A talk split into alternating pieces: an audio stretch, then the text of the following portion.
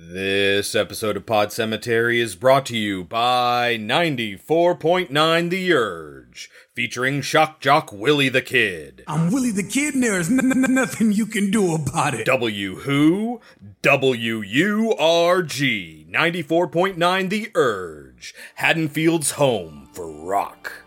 Pod Cemetery is also made possible by the generous support of listeners like you over at patreon.com slash pod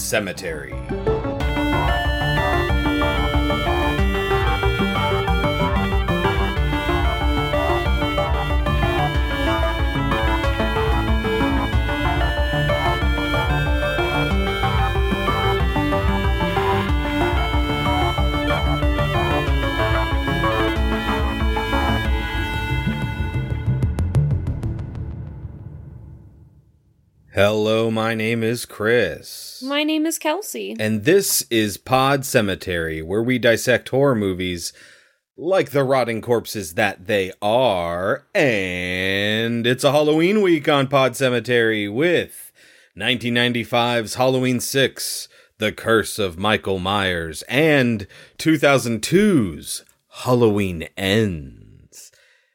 Well, let's get started right away with our classic film 1995's Halloween 6 The Curse of Michael Myers. This is where we were projecting things go really sour for the franchise. Because you know what? We'll say it. We liked the Jamie Lloyd movies. We really did. Enough. I mean, a lot better than most of the public does. Yes. And so we were dreading this movie. Written by Daniel Farrands and directed by Joe Chappelle, with characters, of course, created by Deborah Hill and John Carpenter starring Donald Pleasence, Paul Stephen Rudd, Marianne Hagan, and Mitchell Ryan. Chappelle directed Phantoms like a motherfucker. Word, bitch. Phantom's like a motherfucker. What's up now? The Skulls 2. Two. yep. uh, and then he did a lot of stuff on TV, actually, where he has been fairly successful. Uh, six episodes of The Wire, uh, 16 episodes of Fringe. nice. Donald Pleasence died shortly after filming, which is going to cause a complication for a key feature of this movie, which is that they screened it for a bunch of teenage kids and they hated it. And and this is when so it's been like 6 years or something like that since 5. Like literally in reality between the filming of the movies it was 6 years. And in that time Miramax bought the franchise. So they own the rights to the franchise at this point. They're making their first movie. It would be another year before Scream comes out. I think, something like that. And when it did not screen well, they wanted to go back and do reshoots. And so that's why there are two different versions. There's a theatrical cut, which is terrible, and the producer's cut, which is terrible, but not mm. quite as terrible. the producer's cut was the original screened cut. The theatrical cut is the one that they went back and they r- did a whole bunch of reshoots and changed like the last half hour of the film or so. And I see why, but it didn't make it any better. oh, it made it worse, I would say. Yeah. But the other problem is that Donald Pleasence died between the filming of the movie and the reshoots. So they didn't even have him. Anything new they wanted to do with him, uh, they had to do like off screen and intercut audio that they already had of him. They needed to splice together new scenes of conversations he had with people using the footage they had from the old scenes. Mitchell Ryan, one of those people that they did those reshoots with in a Loomis scene, he died this year, I think, like really, really recently. He's the boss from Liar Liar. I cannot see him in anything but. Right. Keep your eye on that boy. Dickhead. And I guess the writer Farrands was told about like what they had planned from number five going into number six. The answer was absolutely jack all. You know the man in black who's throughout number five, and then he blows up a jail cell in order to get Michael Myers out of there. Yeah, we don't know who he is. We never had a plan for him. Uh, and so he's like, I guess I'll have to come up with an answer because that's what the producers wanted. So, with that in mind, Kelsey, what is Halloween 6 The Curse of Michael Myers about? We're not quite sure what's happened in the interim, but it looks like Jamie Lloyd and Michael Myers were taken in by the cultists that created him and is evil and forced them to procreate and she is having a baby and Michael feels the need to kill the baby It's a whole thing. like I couldn't really tell what We'll get into how it does not make any sense. Yeah, I couldn't really tell what his point was. But there's a baby Yes. now, and that baby needs to be protected from the cultists. Maybe they were going to turn the baby into Michael? We'll get into it. And of course, of course, Jamie Lloyd would bring the baby back to Haddonfield, because Yes. why wouldn't you? So that brings Michael back to Haddonfield. And of course, the Strodes, who took in Lori after her parents moved away Right. in the same town, uh, Lori, Lori's family, of of course, she has an aunt and uncle who moved into the Myers home because the Strodes' You're father. getting who- way too deep. but it was in the first Yes, one. uh-huh, Her he was father a was, trying to sell the house, uh Uh-huh. couldn't sell it. So now the Strodes that live there, and so they are tied into the story. now, yeah, now they are part of Michael's family. Because as Paul Rudd will explain, anyone who lives in the Myers house Kelsey. is part of Michael's family. Kelsey, who is Paul Rudd in this movie? Paul Rudd is Tommy from the original From the film. original film.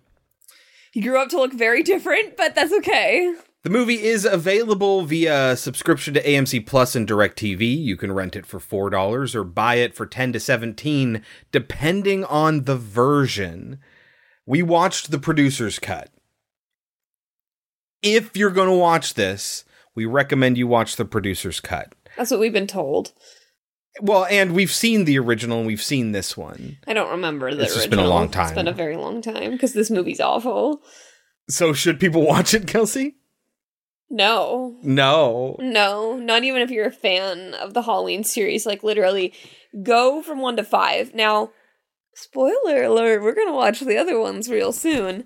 So we're gonna find out just how bad H two O and Resurrection? Resurrection are real soon. But I can't speak to those because I don't remember them. Because when we watched the whole Halloween series the first time round, I was really enjoying myself until this one. yeah. And this one just like I had no more love for the property. So that's how bad this movie is. You want to know how bad this movie is? Kelsey had no interest in seeing H2O starring Josh Hartnett. Yeah. Late 90s Josh Hartnett. Well, from what I remember, he's like barely in it.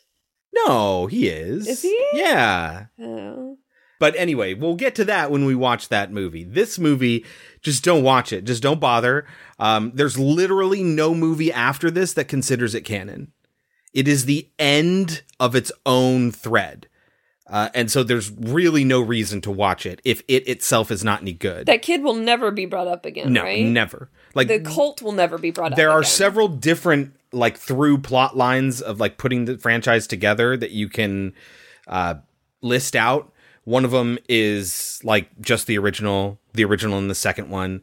Uh the original the second one the fourth one the fifth one and the sixth one and then it ends. When you throw in h2o it goes the original the second one h2o and resurrection and then remakes and remakes um reboots so which only count the first one. So there is literally the only series that includes this within its number is One, two, four, five, six. yes that's it and this is the last one in it so there's really no reason to watch it unless you're like a completionist in which case you're going to do it whether we say to or not so we're going to recommend that you don't Mm-hmm.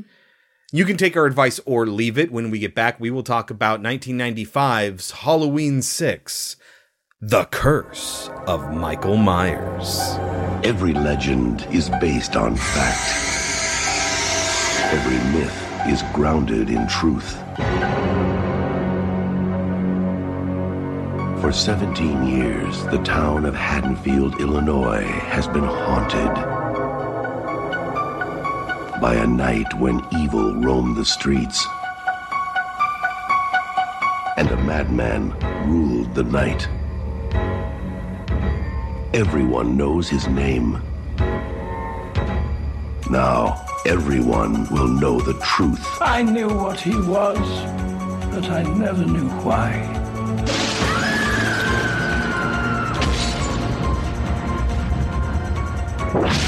Halloween 6 The Origin of Michael Myers.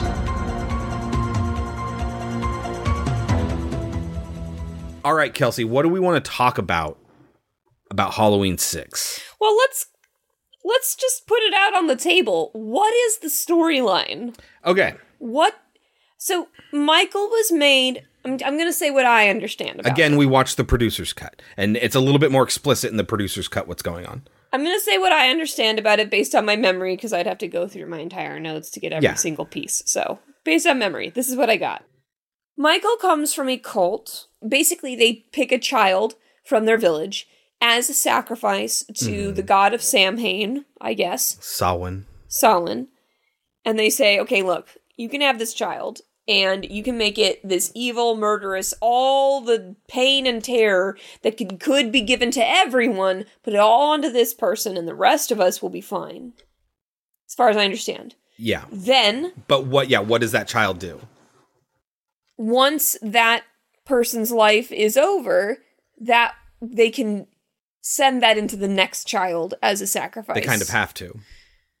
Otherwise like the deal's So I over. guess Michael's baby is going to be that child? Here's the problem.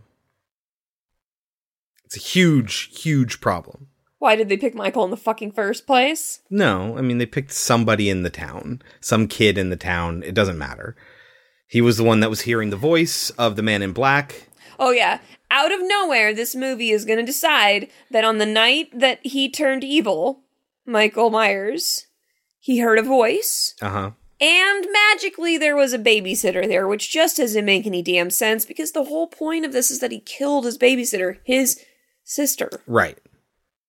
What do you mean there was magically a babysitter? I don't know what you're talking about. Mrs. Blankenship is going to say she was there that Oh, night. she was, She was there that night. She says that. She says she was his babysitter that night. And I was like, oh, I don't know the about that night. At least she was in the past, maybe. Maybe. I don't know. I don't know if it, I would say she was there that night, but maybe it does. I don't know. I was babysitting with him that night. Little Mikey Myers that lived across the street. And that's when the voice came. The night he murdered his sister. Here's what happens. So he is then evil and compelled to kill everyone in his family. That's why he is magically compelled to kill everyone in his family. However, we also learn in this movie that if you just fucking live in that house, he thinks you're his family. And because Michael's an idiot and he thinks you're his family, he's magically compelled to kill them too. I thought his compulsion to kill was magic based. But But now it's just based on what he thinks. well, but here's the thing, Chris. I mean, that can't be totally true anyway because he kills a whole lot of people. He does. Not You're absolutely family. right. So it doesn't make any sense. But the point is, once he's killed everyone in his family, there's no one left to kill. They're supposed to pass the curse on to somebody else. They intentionally have him impregnate his niece, Laurie's daughter, Jamie Lloyd, in order to produce an offspring. So what? So he could kill it and he has more people to kill? It's a baby, and that, that would get you, according to the ritual, the baby would be killed as part of the ritual. I didn't know if the, he was supposed to kill it or if his spirit was supposed to go into Yeah, it. or the curse gets passed on to the baby. But if that's the case, Jamie dies. Literally, the only other person in that baby's family is Michael. There's no one for him to kill either. Who the fuck is he supposed to kill? If he's supposed to inherit this curse, and the curse compels him to kill people he's related to, and once he's done, you got to pass it on to somebody else. And for some reason, this also requires like a protector of that child. And like that's also passed on to people. Well, that was the man in black, Yes. who we find out is the other doctor that Loomis was talking to when he left the hospital at the beginning of the first movie. And he's talking to that dude with the mustache, and they're like, man, apparently he drove away. Where did he learn how to drive? Sam Haddonfield is 150 miles away from here now. Now, for God's sakes, he can't drive a car. He was doing very well last night. Maybe someone round here gave him lessons. And apparently he, Wynn, Dr. Wynn, says he's the one who taught him how to drive. Um, I don't know which version it's in, whether it's in the theatrical or the producers, but it's during that conversation. I was nodding off at this point. There, there's a whole point in my notes where I'm just like, this is about where I started falling asleep. So anything over these next 15 minutes or so, I just don't. But anyway, there's also another kid, Danny, Danny Strode. So Laurie's adopted family's, so her adopted dad's brother's family lives in the old Myers house, like Kelsey was saying. There's the mom and the dad who are named Deborah and uh, John For John Carpenter and, and Deborah Hill. Yes. It's a terrible relationship. John is an asshole He's a and terrible human being. potentially molested and raped his daughter and then produced her child. That's And then refused to heavily accept that it implied. his. Yeah, and then calls the child a bastard and disowns his daughter, although the fact he has a very sexy picture of his daughter by herself on in a picture frame in his office and is like still affectionate to like it's very weird and creepy and that's the person that they named after John Carpenter Yeah, it sucks. which is weird. So anyway, her child, John's daughter's child, is now hearing the voice. And so, which is it? Is he going to be the new Michael, or is Jamie's baby going to be the new Michael? yeah. Who's going to inherit the curse, and who needs to be killed? Why did there need to be a baby? Right. Why was what was the point of the baby? Questions. But also, like I was saying, there's a protector of this child. As we said, the black, the man in black, Man in Black. Yeah, Doctor Wynn. Who seems all for it. And you'd think if he's going to pass it on to someone, because it seems like he can choose, you'd think he'd pick somebody who would be all for it and would be excited. No, he to- picks Loomis. Yeah, instead he picks Loomis, who has no desire to do this. like it ties back into the beginning of the movie when Wynn is retiring and says he wants Loomis to take over for him. Loomis, who is older than him, has suffered a stroke and has been happily retired for several years. Makes no sense. Why? But whatever. It ends up that he does take over for him when Wynn retires. And when does he die? Does Wynn die? I think that's the implication. He wakes up and he's like, "Now you have the curse." And then Loomis is like, "Oh shit, I got the curse." And that's the end of the And that's the end of the movie. We don't see Wynn die. So like, what? What? Wha- Oh, we also find out that the kills need to happen. The reason he keeps disappearing and coming back, he feels compelled to kill only when the Thorn constellation. This is what Tommy figures out. yeah, Tommy does all this research, and I'm not sure where he gets all this there's a information. thorn constellation that appears in the sky occasionally. I guess it's not predictable like all the other constellations, but whatever. Uh, but only when it appears in the sky on Halloween, which doesn't make any sense. But anyway, doesn't matter. Doesn't matter. So that's why he only kills certain years on Halloween. Should we explain why this movie is so disjointed? Go ahead. Apparently, this movie was being written as it was being made. there were a lot of producer demands. Um, a lot of people left the franchise. A lot of new people came on.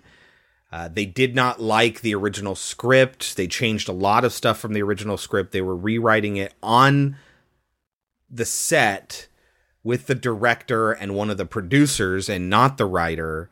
And then they did all those reshoots. It is a fucking clusterfuck of a movie. It is so it's no wonder it's garbage. right. And I don't think it's the fault of any of the actors. I think the actors do a fine job. Mm. I don't think it's the fault of the director. I don't think it's the fault of the cinematographer. I think it's purely writing. Um, the yeah, what they were doing with the plot, which is why I can't imagine watching the theatrical version. Yeah. which has a more incoherent plot. This plot is incomprehensible. It just doesn't make any damn sense. So the whole movie revolves around Laurie's adopted cousin Kara, who for some reason is now the main character in this movie, despite the fact that literally nothing happens to her son. Like that, Well, right? they're trying that, to turn him into. but that plot line is never resolved. It goes but nowhere. But uh, it's a connection to the new movie. Trying to create a new Michael. Oh, sure. Yeah. Uh huh. Yeah, no, that's fair enough. So let's But talk I mean, about they that. didn't know that. So let's talk about that. So her son Yeah, the question is, are they trying to turn her son into the new Michael? And if they are, what how are they going to like transfer Michael's soul into his? Cuz it doesn't seem like they have to do that. It seems like they just have to compel him And Michael's to kill. chill. And then he does. Right. Michael's chill. He just stands there while they do all these ceremonies and stuff. Will he die when his when that curse is transferred? Will he stay alive and be able to live a normal life? And that's why he's like, yeah, let's do this. What is it? Like, what's his motivation in all of this? That's the only. The, it, it's fucking four movies before this point where Michael Myers is a mindless killer, practically mindless killer, right? He'll kill almost anyone. And then in this movie, he's just hanging around a bunch of cultists, and they have to explain it away within the confines of this movie by saying, no, we're like his keepers, and he's known us the entire time. Every time he's gotten in trouble, we were the ones that saved him. Despite the fact that there was that one time with the old man and he nursed him back to health, and like, where were you guys then? Wait, what old guy? in four. So at the end of four, he falls down that well. You know, like all the cops like shoot him up, and uh, the thing collapses on him, and then he falls into a well. And there's and he comes out of a sewer, and then an old Just man like in the new one, and- yes, and, an old man, uh-huh. just like the homeless man. old man like I think it's an old man. And either way, he's like homeless. He lives in a shack or whatever. And he sort of nurses him back to health. And then when that's the beginning of five. And then when he wakes up, he kills that man. Oh, that happens in. Uh, yeah. It happens at the beginning of five. That's how they explain what happened at the end of four, and he still survived. Very, very similar to what they Uh-huh. did in uh, Halloween Ends. And in this one, at the end of five, he's arrested. And we see the man in black show up, which is like, I thought was going to be like this shady cowboy type character. You know, like a. A man in the shadows, kind of rough and tumble. And it's no, it's just some old doctor walking around in a fucking duster with clinky black boots Sometimes. and a, and a cowboy hat. Yeah. Like, what is happening? Yeah. And they try to turn it more into like a noir sort of like detective London fog style coat and uh, and uh, like like a trilby or something. I'm not sure which, but they try to tone it down a little bit away from like Old cowboy West. in black, you know? Uh-huh. Yeah, and it's dumb. But anyway, he blows up a, a prison cell, and Michael and Jamie are gone, and it is presumed that Jamie is kidnapped by the the the people. Then, how old would you say Jamie is at the end of six? I think she's supposed to be like eight. She's supposed to only be like fourteen in this one. Right. But She's 21. the actress yeah. is like 21, and they impregnate her. And she's been in their possession the entire time. So it's not like she got out, she had a relationship, she got pregnant, and then they kidnapped her. They've had her this entire time. So even if you accept the fact that it's not Michael's, the theatrical cut kind of tones that down a little bit, they still get her pregnant.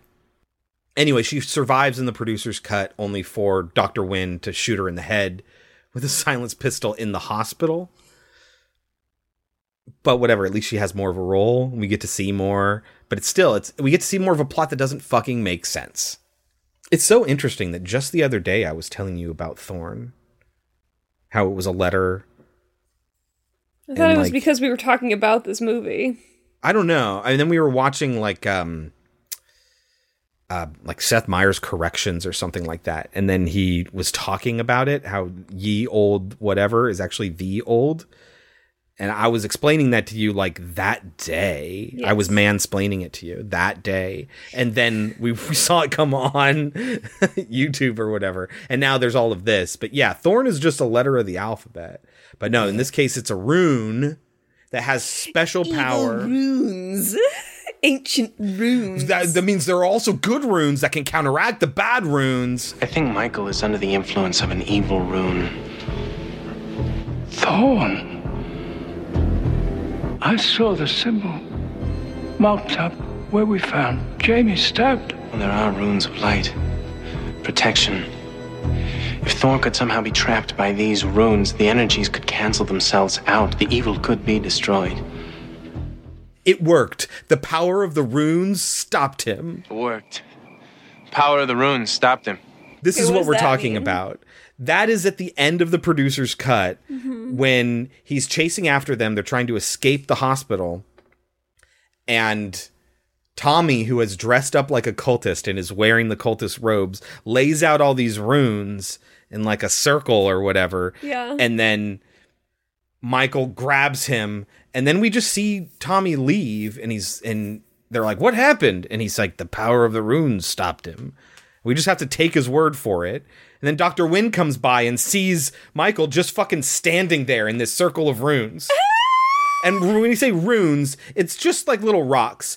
The way that the director, Chappelle, he complained about this in the original producer's cut. He calls them magic acorns. This is basically what they are. They're like these little magic acorns that have these runes carved onto them. And they do nothing. They just sit on the floor. Tommy cuts his hand and drags blood across the floor. And then we just have to take his word that they worked. There's no visual indication. And so Chappelle is like, they could have given us at least a special effect, a ring of light or something. but no, the power of the runes stopped him. You gotta love that line. He's like, it just doesn't work. And he's right, it doesn't work. It's the worst part of the producer's cut. Yeah. Yes, so then Wynn finds Michael, and then Loomis finds Michael lying on the floor. He takes off his mask. Turns out it's Wynn, and Wynn's like, You've got it now, bitch! And then Loomis sees the mark of thorn appear on his wrist, like it was on Wynn's, because he's now cursed to be the protector. And he's like, No! You know that famous Pleasence scream? No! Yes. Ah! Poor Dr. Loomis.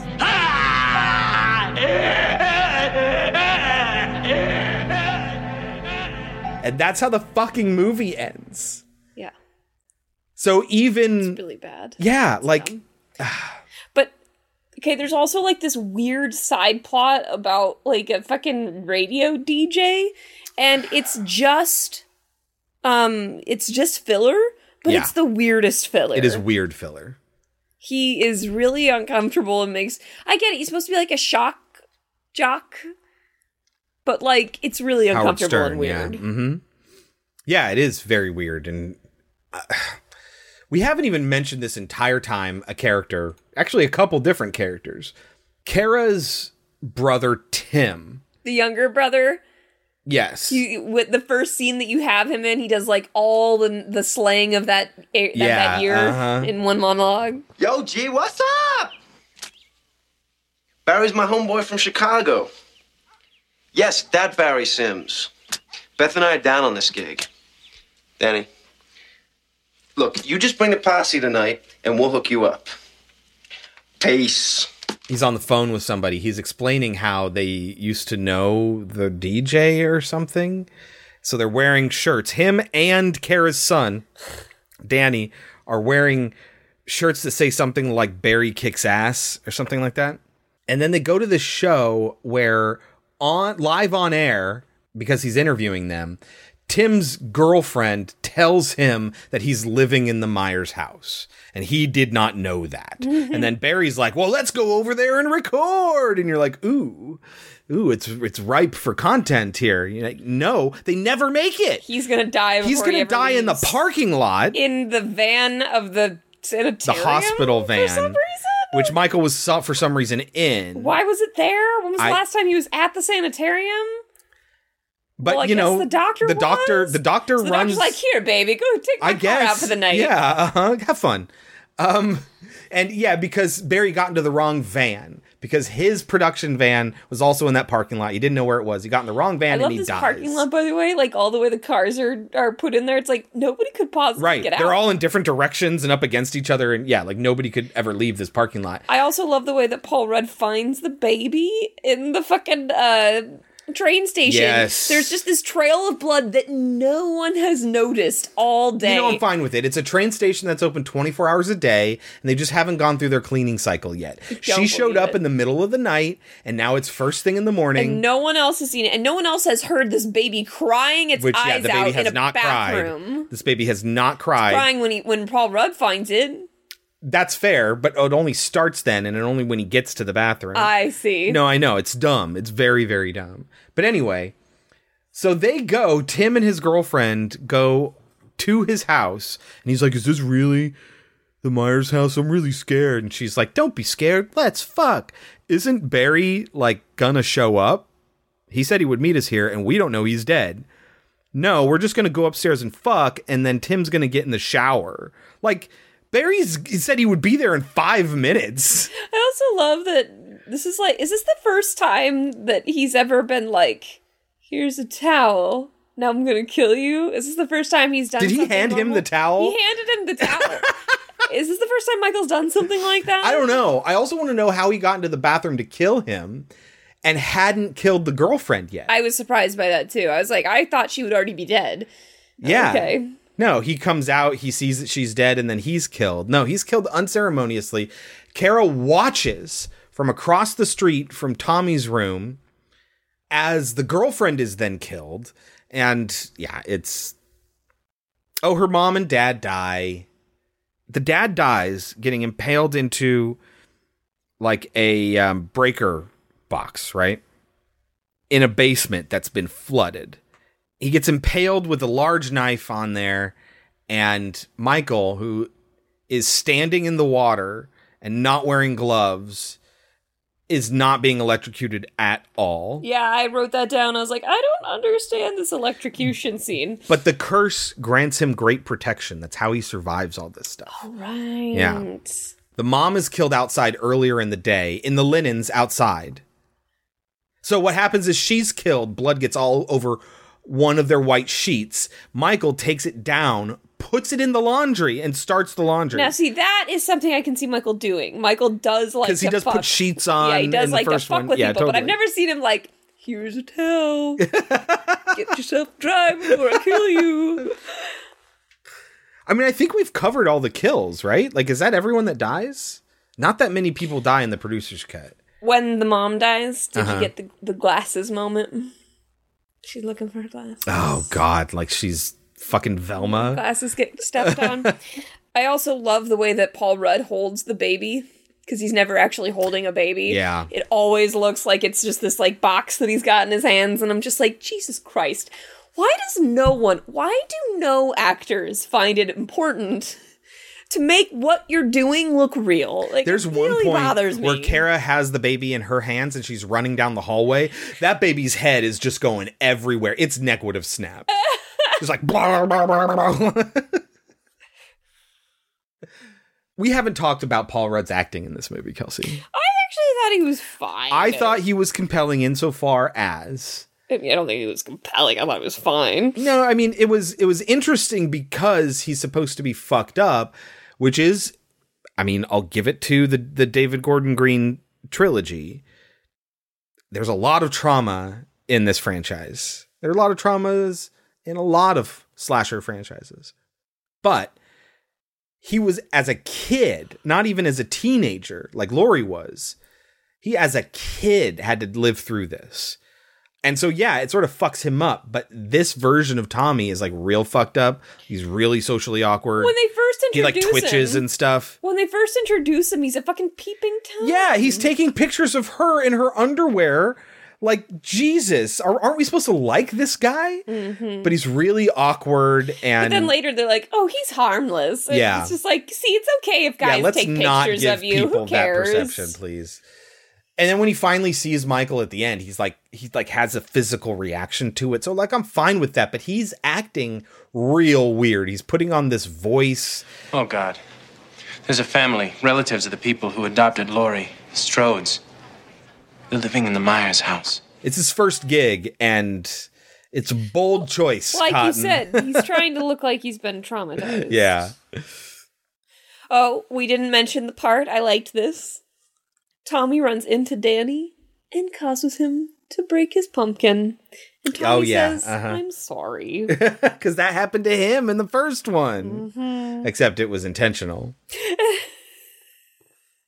I mean, this will be a common thing too. In the reboot, not remake, 2018. Well, not even in 2018. It's not until Halloween Kills that we get the girl and Tommy. We get them both back. Tommy dies and Kills, and then the girl, forget her name, comes back in, ends. She actually has a fairly, you know, supporting cast part in the new movie. She's the bartender. Oh, okay. In Kills, she's part of the group that all gets together as survivors. now she's a She lives, and now she's a bartender there. Yeah. And she's like friends with Lori's daughter and Lori. Like they have a relationship now. And yeah, anyway. That's the next movie. I also want to point out that for no reason at all, Tommy has lit candles everywhere in his Yes. bedroom. He's supposed to be funny. creepy. When the father dies, is Mhm. an interesting line. He's like, "God damn it, she actually left." Like, Right, because she said she was going to leave. So, you like- didn't tell us about this with the Myers house Aye, because your brother couldn't sell it. Now we're living in it. I'm taking the kids and I'm getting out of here. And he's like, "Bruh, whatever. And then he comes home later that night and she's already gone because she got killed immediately after that phone call. I just find it funny that like He didn't think she'd do it, and he, now he thinks she did. Yeah, mhm. she actually did it. Like he's almost like impressed. Good for her. Hooray for spousal abuse. It's so weird when they find when when Tommy finds like the first dead body, there's a little girl and she's like singing, "Mommy, it's raining. Mommy, it's raining red." It's raining red. Mommy, it's raining. It's raining red. Mommy, it's raining. It's raining red. Mommy,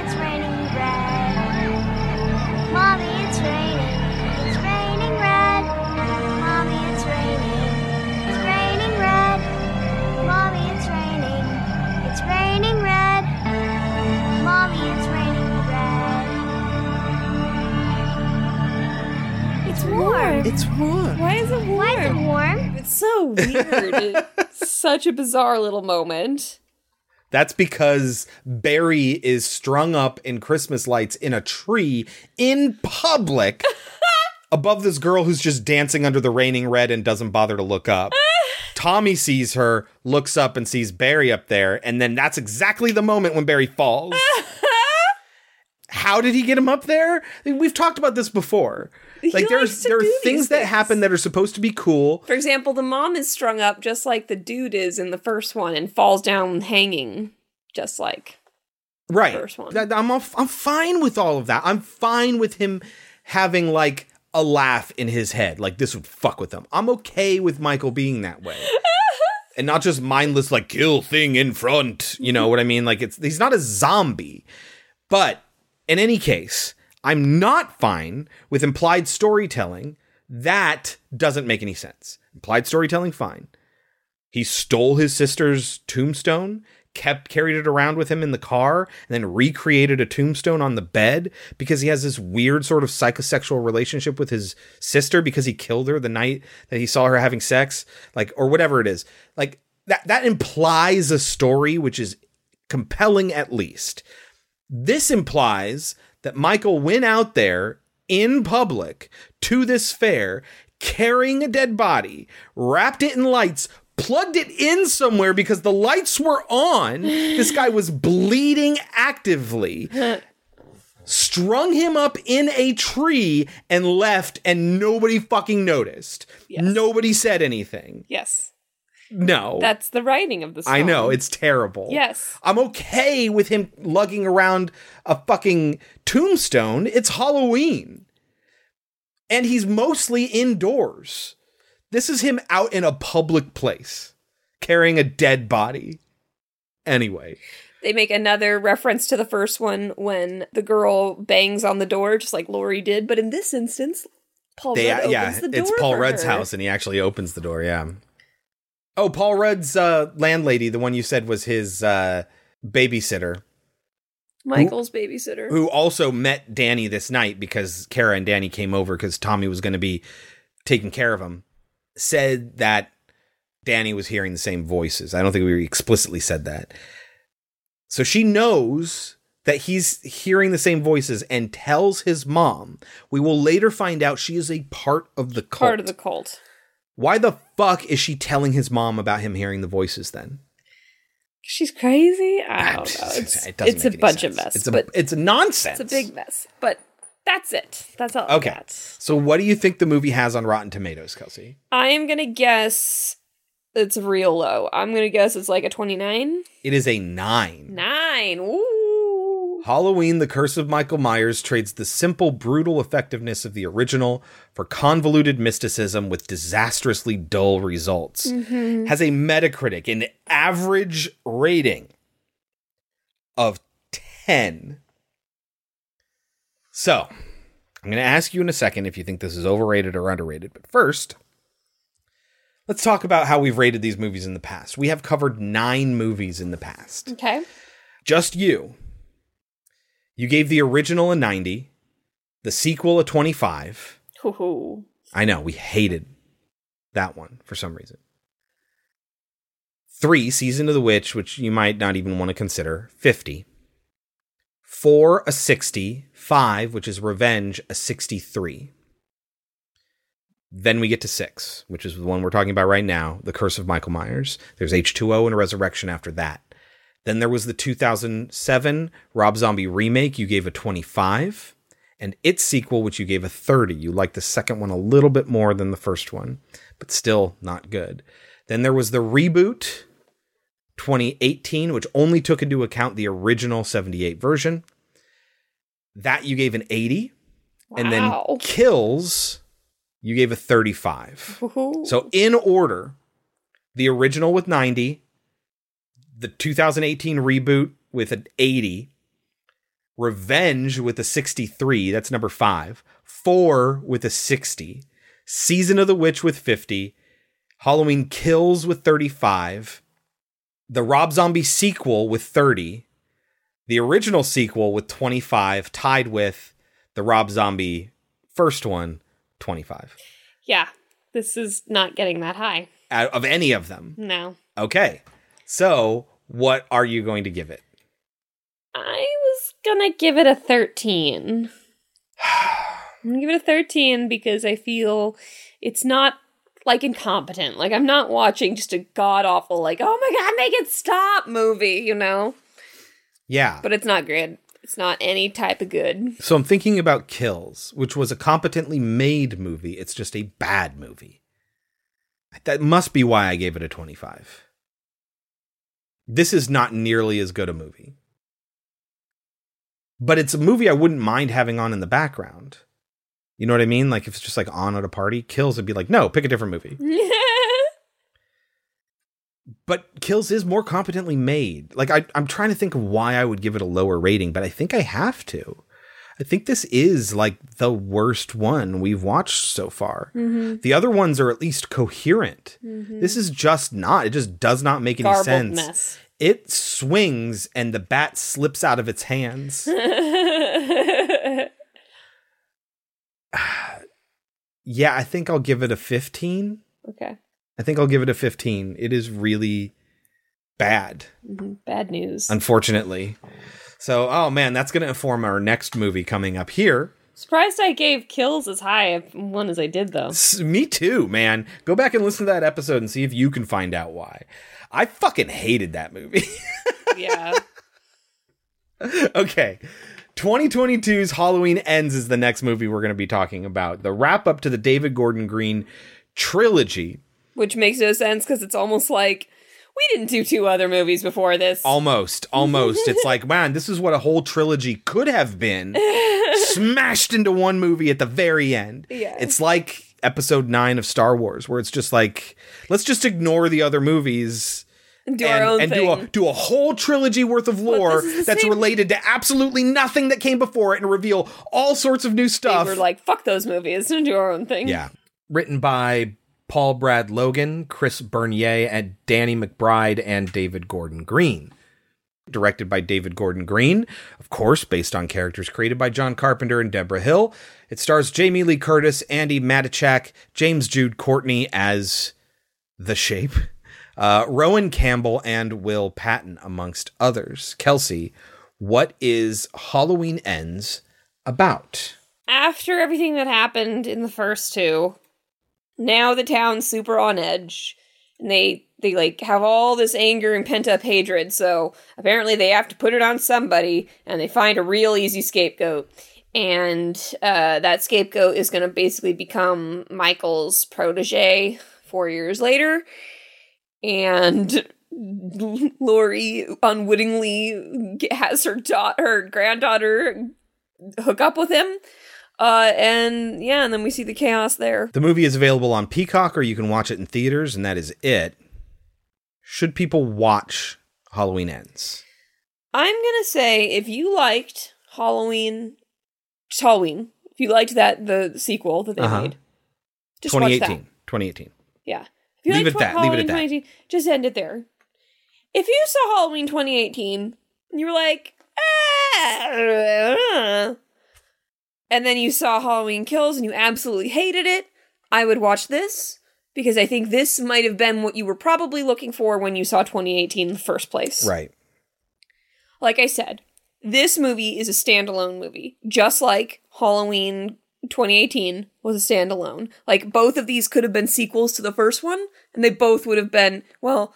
I thought Halloween With 2018 minor was better, sure, but yeah. pretty much they could have each been Halloween 2, right? Which is funny because we already have Halloween 2. But anyway, nobody needs to see Halloween Kills. That never needed to exist. We should just pretend like it's not a movie Right. this again if you liked halloween 2018 just leave it there just stop Yeah. if you didn't really like it and you hated the, the halloween kills then you should see this because i think that this will be satisfying for you It is just comparing the two, it is better than Kills. yeah that's why i'm so surprised by the number i, I know that Kills. that's so remarkable. I don't know what we're going to do about that because like man, in my opinion this movie is not good. This is this is not a good movie. no really No. you don't think it's a good standalone I do not. sequel okay I well, you know, uh, well maybe because part of the reason that it annoys me so much is that it comes as the fucking 13th movie in the franchise and is like and part of a trilogy Yes. which makes a quadrilogy and right at the very end is trying to shove all this fucking shit into it yeah and uh, uh, this whole thing where we bring in a whole new character that has never existed in the entire franchise and we're gonna make the whole fucking movie about this guy. And then we're gonna kill him pretty unceremoniously by the way. Yes and like you don't even fucking like him. You have I felt no- bad for him. at the very beginning.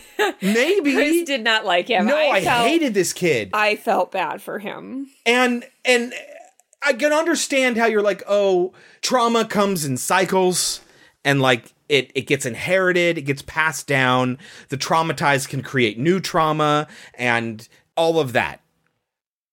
I get all of that. They fucking covered that in 2018. Yes. Yes, it's it's here's what I think happened. I think that the backlash, the fan backlash of Halloween Kills, they were like, "Shit, man, we got to restart. We got to we got to do something else." Just like you said with Star Wars, same thing. They were like, "Fuck, man, everybody hated the last two movies." huh?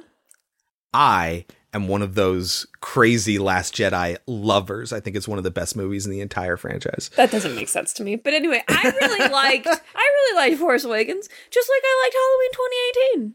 And then the second one happened and everyone was like, "What the fuck?" Yes, that is very true. Um and then and they tried to course correct. and then they tried to course correct. And this third one is just like I said, I I liked Halloween 2018 way better. I wish I had just stopped there and not seen these two. But I can see why if someone didn't like 2018, if it wasn't the route they wanted, if it wasn't I, I don't if you went from that and you were like, I don't want to see Jamie Lee Curtis be this drunk, crazy grandmother. I didn't want mm-hmm. that. Then watch this. Yeah. Because this is a happy go lucky Oh, grandmother. that's the best part about the movie. is you get to see fucking Laurie Strode, Jamie Lee Curtis, actually goddamn smile. Right, but it makes no sense Oh, it doesn't make given what sense. we've seen in the last exactly. two movies. It doesn't make any sense. Like anyway, she, it just comes out of fucking nowhere. It's all. It's like just pretend like the last two movies didn't happen. let's talk about this. Let's go into more depth. So you can take our advice or leave it. When we get back, we will talk about 2022's Halloween Ends. It's been four years since Michael Myers vanished without a trace. I was certain that I saw him watching me. You pretend like you moved on, but you're actually just obsessed with death. What are you gonna do when Michael comes back for you? Because he is coming. But this time, something feels different. He's more dangerous.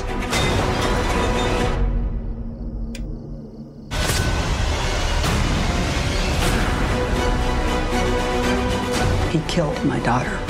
But tonight, I will kill him. Come and get me.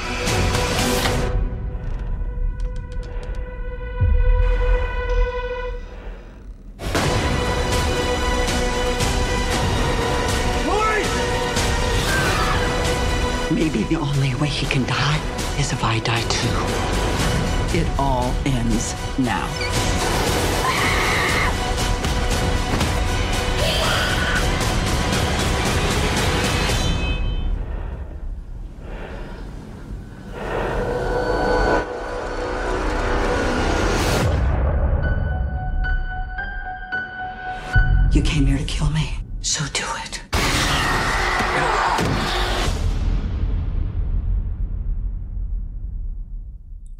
Right, Kelsey, get us started. How do you want to talk about Halloween Ends? I'm going through my notes, and this is just another shit show. It really, really is. Yeah, well, let's let's then let's cover it by topic. How about that? Does that sound good? Let's start with Corey. Lori and Corey. Oh. Ah.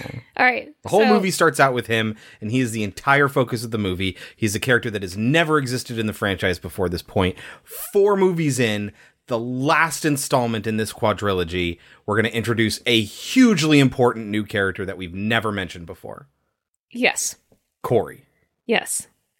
So, unlike Halloween 2018, where the babysitters are usually pretty damn cool, as they were in the first one, like this one, it's a dude, and his charge thinks that he's lame for being a guy who babysits. And I don't really feel like pretending to be best friends with an ugly ass boy babysitter. But that really doesn't happen until the kid feels challenged about being afraid of the film and being afraid of Michael Myers, which the kid's mom had told him prior that he was. And I don't feel like this kid's behavior is believable. No. It kind of comes out of nowhere. Like I said, like at first he seems fine with them. Then all of a sudden, kind of very quickly, a switch is flicked, and this kid kind of goes nuts. Yeah, uh huh. Uh, he plays a trick on him. Okay, so this kind of happens in The Sixth Sense. But here's the difference. In The Sixth Sense, the kids who do it to this kid have hated this kid since the day he was born. Right. Like they have every reason to to want to fuck with this kid. Whereas Well, not in- good reasons, but they have reasons. Right. Yeah. uh-huh. That bullies, but Yeah. like it makes sense.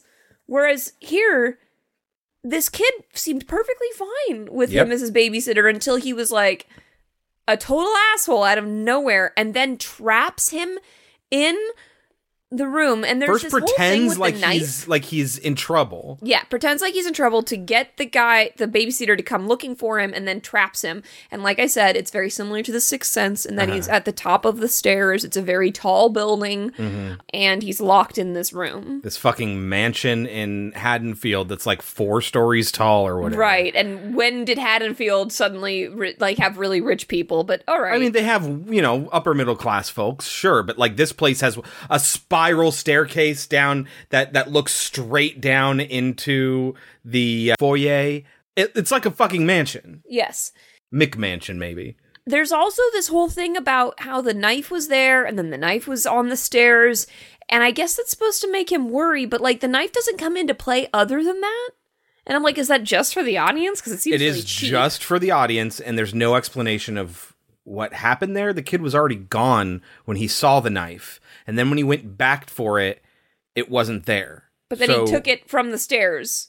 Right. Like it's it does seem like this is this is just for the audience. There's no reason why this would happen. Right. And so the kid locks him in this room, and just like in The Sixth Sense, he keeps beating on the door. Uh-huh. But in this movie, he's able to get out. Now, the film very strategically does not show you what fucking happens. No, it shows you exactly what happens.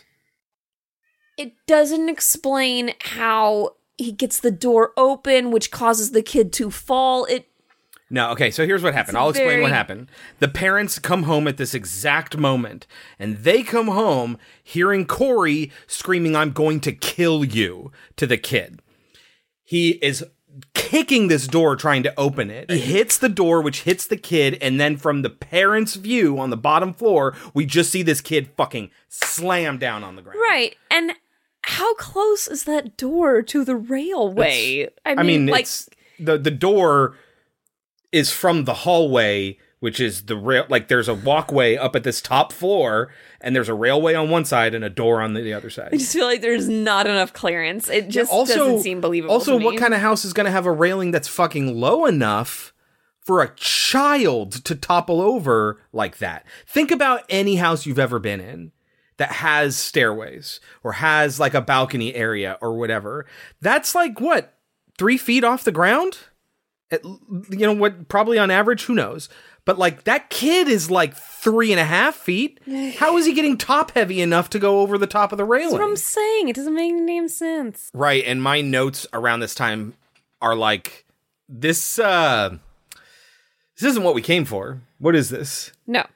And I immediately said, I was like, are they setting him up to be the new Michael Myers? You did. You immediately said it. There's It's kind of funny. This has been happening to us lately. We'll talk maybe on a Patreon thing or whatever about uh Don't Worry Darling, which we just saw. Mm-hmm. And going into it, no spoilers. Going into it, I was like, I think I know how this is going to end, but I don't want to ruin it for you, Kelsey, because she hadn't seen anything about it. She saw one trailer once and is like, I actually want to see this movie, so I'm not going to see anything else. And she didn't read anything. She didn't see any other trailers, nothing. And so I was like, okay, fine. What I'll do is I will email myself right now what I think it is, a single sentence, what I think the ending is going to be. And then Kelsey said, okay, well, I just don't want it to be X, which is not what I guessed. just, I don't want it to be X. And I was like, okay, well, we didn't guess the same thing. We go into the movie, and no joke, both of us were right. exactly what we said we thought it was going to be, or in Kelsey's case, exactly what she didn't want it to be, was exactly what it was.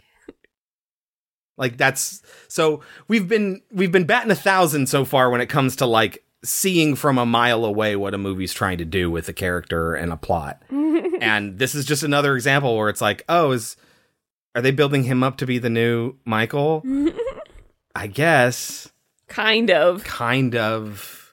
Oh, by the way, they're watching The Thing. That's the scary movie that they weren't supposed to be watching because this kid has nightmares and he's afraid of everything. And what kid does his mom raise? Like what? What? What are her experiences that they're so markedly different from this babysitter? Wait, what do you mean? I'm just She's like, he can't watch any fucking tel- television or movies. He will fucking piss the bed. He will scream and cry before he goes to bed. He is terrified of Michael Myers. And then this kid sits down with him. Corey sits down with the little boy and is like, should we really be watching the thing? And he's like, I don't give a shit. Like, it's not even him posturing. Like, he legitimately doesn't care. He is not disturbed by the movie at all. And he wants to fuck with Corey about Michael Myers. Well, no, So I who think- are these two kids? I think what's happening is that the kid. I think the mom knows the real kid, and this is the fake kid that wants to impress. So why weren't we fed anything? Literally anything. Like we have never seen this kid act or behave in any other way than to be totally unfazed by everything. He's not blustering. No, that's not there's true. No, there's no hint of a. "Uh, I can't watch this. That's not sort true. of- There is a part where he says, "Are you scared?" and the kid's like, "No, I'm not scared." And I think you're supposed to interpret No, they did a everything that poor he. job of that. Yeah, no, absolutely, That- they that- did a bad job of it, but they why they did they, do it. Why wouldn't they give us more? Like when he's watching, why don't we see him like flinching at something happening on screen? Instead, they're watching the scene where the body opens up and eats the doctor's arms off, and then the head gets ripped off, and Corey's like, Jesus, maybe we shouldn't be watching this. And this kid is fucking eating this shit up. He's like, yeah, this is awesome. There's no flinch. There's no cringe. There's no nothing communicated from this kid that would make us think that his mom is right in any way or that he's pretending or whatever. Nothing. But anyway, the point is they're watching the thing, which is important for a couple of reasons. In the 78 Halloween, they are watching The Thing from Another World. John Carpenter, a couple years after making Halloween and featuring a thing from an, The Thing from Another World, remakes that movie as The Thing in 1982, which is now what they're watching in this one. So there's like layers of homage to John Carpenter, but mm. like, so it's an homage to the original. It's also an homage to John Carpenter. Carpenter ended up they're putting the Carpenter movie in their movie, which is a remake of a movie that Carpenter put in the original movie. So it's just, I don't know. It's it's worth commenting on, I guess. But anyway, the kid dies. Cut to four years later, and this guy apparently got off some kind of deal. He now lives with his mother. He didn't get to go to college. Like, he had all these big dreams and plans. Uh-huh. He, was also a gardener and he knew a lot about gardening. The dad is like, I hope he's a better babysitter than a gardener. And it's like, oh, is he a bad gardener? But no, he gives him good gardening advice, ostensibly. We never hear anything about him wanting to be a gardener ever again. Like maybe he can't be like a professional gardener and landscape artist. like a landscape artist or something like that. Like he could have done that, right? If he's working in a fucking junkyard, why couldn't he be like a manual laborer working in landscape? Like it because we needed a grinder, an industrial grinder for Yes, the we movie, sure did. which we see a lot and it's like god, when is this going to come into play? When is this going to come into play? And it doesn't until the very fucking end. But anyways, he doesn't even mention flowers. Not even as like a it was a dream I used to have, isn't this tragic sort of thing. Just nothing. Just not even a peep. Why put it in the fucking movie? I forgot that they said that. Yeah. So he's now the guy that everybody hates in the town. He's the town pariah. He's the new Michael Myers as far as they're concerned Uh-huh. because he, He killed, killed a kid, kid, yep. and they just they needed someone to put all their hatred upon. We should probably say that the events at the end of Halloween Kills did happen. Right. And Michael disappeared. And he has been missing for four years. So now they can't put all their anger and hatred on anyone else other than Laurie, Oh, which is insane to me, but we're not talking about that yet. Oh boy, I can't wait to talk about Laurie. But we're not talking about that yet. No. But so everybody hates this kid, right? So he gets stumbled upon by apparently the only teenagers in this entire fucking town.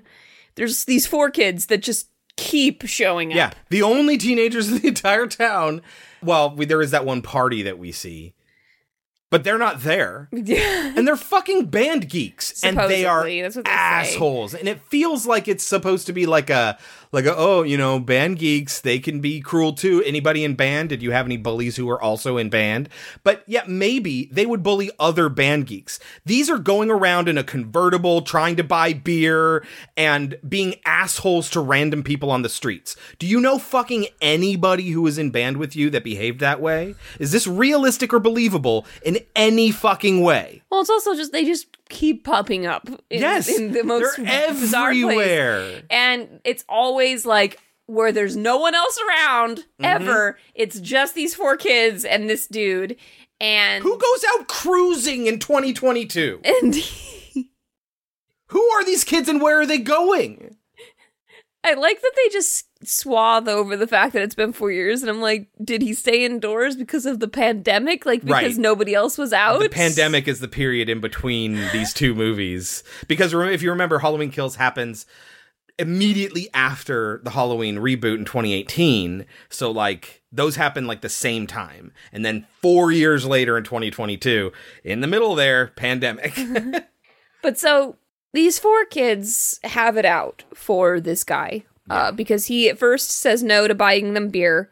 in like a psychopathic, sociopathic sort of like what you expect the jock, not even the jock bully, but the punk criminal bully to be like. like they are the worst and entirely unbelievable. Yeah, and like there's even like a point where you th- like you think that especially the two girls they play it as like oh my god i can't believe you did what you did but then they're right back on his side One of the two girls- seconds later Like, especially one of the girls, Margot, because one of the other girls is tough, but I think her name is Margot. She was the one who was like, "Don't stop! You don't need to do this!" Like the entire time, and she's there with them every single time we see them. Like, at what point do you go, "These aren't my friend"? Like, I know people hang out with other people when they're young, and then you know, bad things end up happening and you feel like you got to stick with them or whatever. Like, I understand how that can happen. I don't have any idea why Margot is a part of this group in the first place. but then she's totally okay with it at the end and she's behind their backs at the end like well, because he's backs. actively trying to kill them. after they already thought they killed and him she tried to stop it the entire time. and then time. didn't give, give, a, give a shit afterwards It's okay because she gets run over. She also gets to give a little comment about the uh, fucking ugh.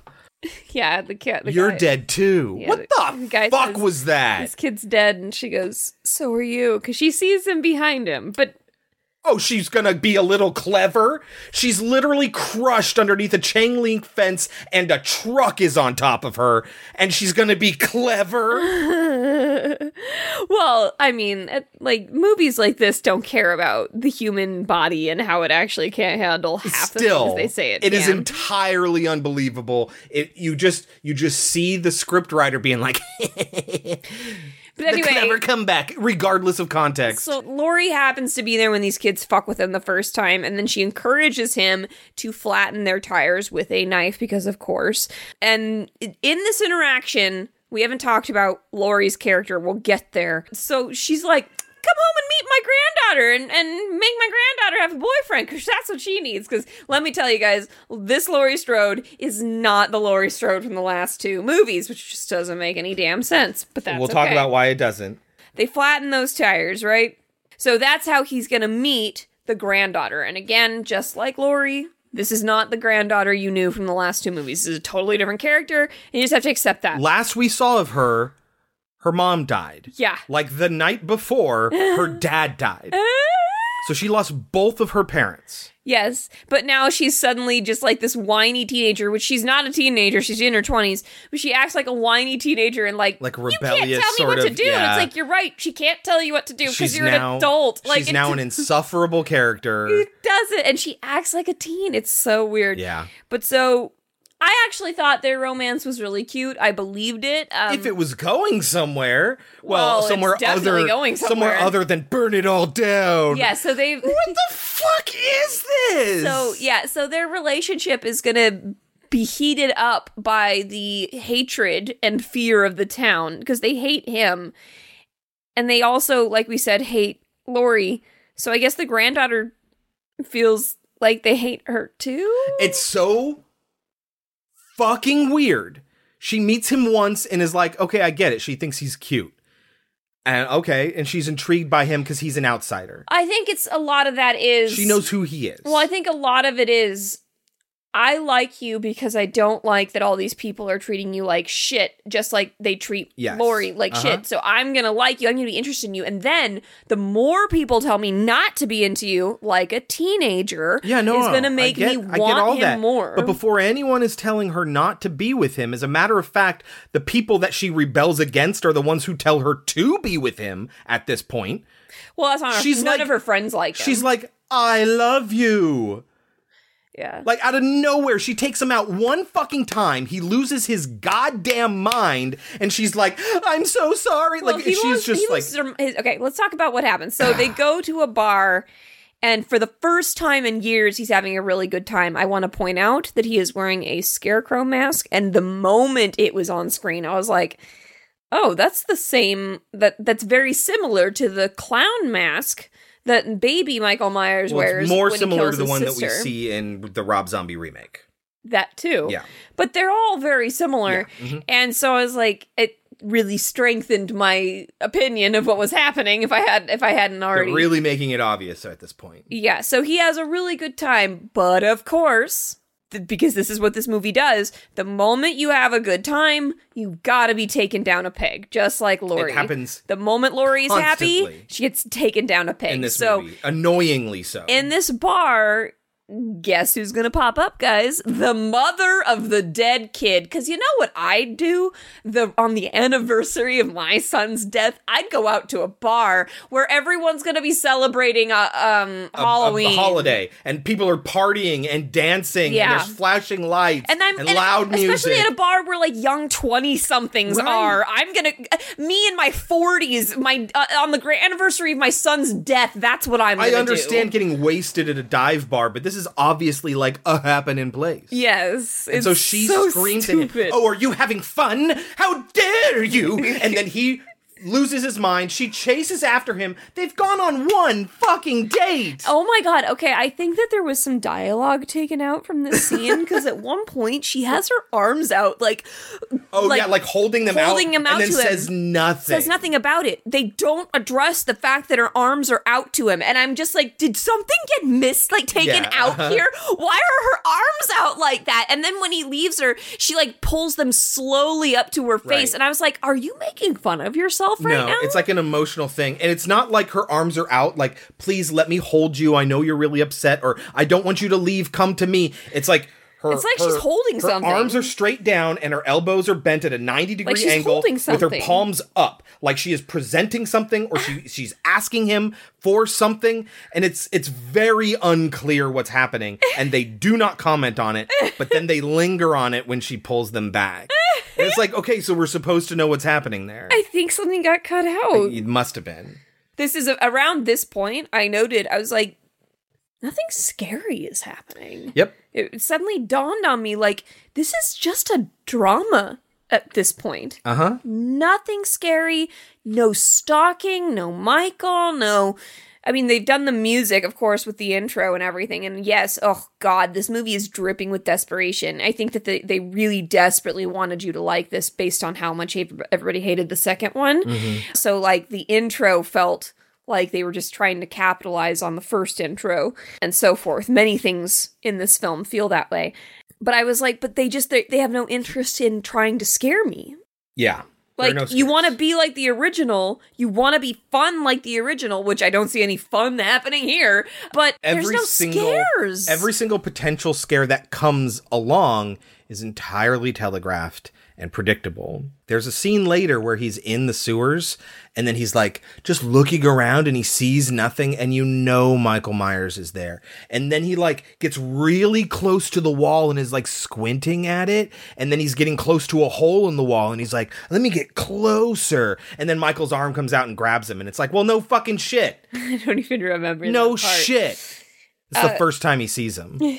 But so those kids, after he has that date with his girlfriend, or you know, the girl, the granddaughter, the kids, of course, are going to show up, and they find this guy. And what do they do? I oh. knew they were going to do it. the Oh. First of all, yeah, where the are set. they? Where are they? They're on a is he bridge. walking? He's on. A, he's walking across a bridge, and you're like, "Oh, somebody's going over that bridge." Someone's going and then the these bridge. kids come driving up, and like, "Oh, one of them is going off this bridge. One of these people here is going off this bridge," and like, then they start to get in a scuffle, and it's like, "Oh God, I know exactly what's going to happen."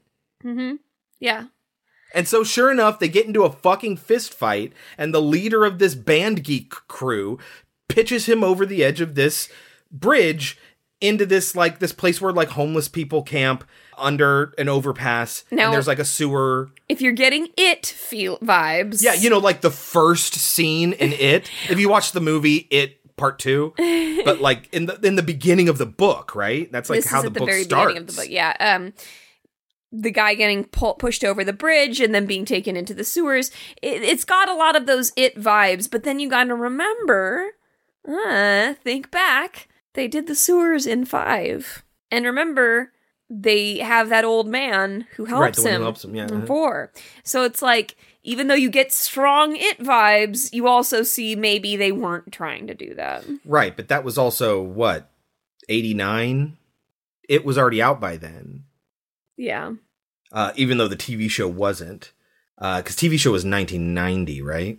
Or 91, something like that. And this series says, "Fuck all these movies; they're terrible." Now let's do something like like let's evoke imagery from them. Nah, that doesn't make any sense. Sorry. But yeah, he gets pulled in, and this homeless man watches, and the homeless man, by the way, has played Michael in the past. Oh, really? Yeah. That's interesting. Also, the the man who does the flashing played Michael in the past. I don't remember. At the at the bar, he's wearing like the the trench coat, and he opens it up, and it's just like organs painted on his Oh, outfit yeah. or whatever. He's got condoms hanging from inside. But yeah, so he lets him go. And the Well, he grabs him, and we get to see Michael's face. And I swear to God, the eye holes are cut different. They're cut sort of downturned. Oh. Everything looks sad. that was actually something we didn't mention about 6. I didn't like the mask for 6. Well, this the mask itself, the look, I think in six was better, but the construction was weird. Like the neck was all fucking loose, and it was it didn't sit on him right. It looked weird. It looked Yeah. like it looked like fake one, like kind of like the one that Max has in Stranger Things, Right, you know? yeah, uh-huh. Like a fake version of it. But anyway, so we see him, and he lets him go, and the dude runs away. Corey runs away. Yeah, and the homeless man is like, "Why would he let you go?" And in the scuffle, because the homeless man like demands that he goes in there and gets him his mask, and so he decides to kill the homeless man. Which you're just like, what? That came out of fucking nowhere. Well, he gets pushed around enough, and he finally pushes back. right. I, against the mean old homeless man. so now he's decided he's going to go the way of Michael Myers. Michael. Well, I mean, just like the villain, it's one of those things where if they all see me as a monster, let me be the monster. Exactly. You guys, if you listen to the show, you know how much I fucking hate that. It's the worst. It's not believable and it's not sympathetic. I fucking hate I it. think it's believable. It's well, maybe believable, but not interesting or sympathetic. Yeah. I mean, I go back to that first episode of Gargoyles where they do that, and fucking Goliath has to come out and be like, knock that shit off right away. And it never comes up again. Boom! Get away from those monsters! Mother! We wouldn't hurt the lad, ma'am. Keep away from him, you beast! You're the beast, you. No. If they think we're beasts and monsters, then perhaps we better live up to the name.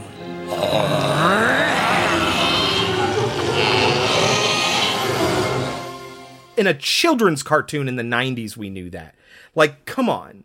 You, it's 2022. You're really going to try to sell us that shit again? But the way that they try to make him seem like Michael is they have him stand outside of Laurie's house all creepy. Ah! Which I was like, I don't believe he would do that. Why? Why would he do that? He also, by the way, we didn't mention when he got beat up on the bridge, his glasses fell off and then they intentionally broke them. Like, you know, just the stereotypical shitty bullies. Like, can you please be more inventive than this?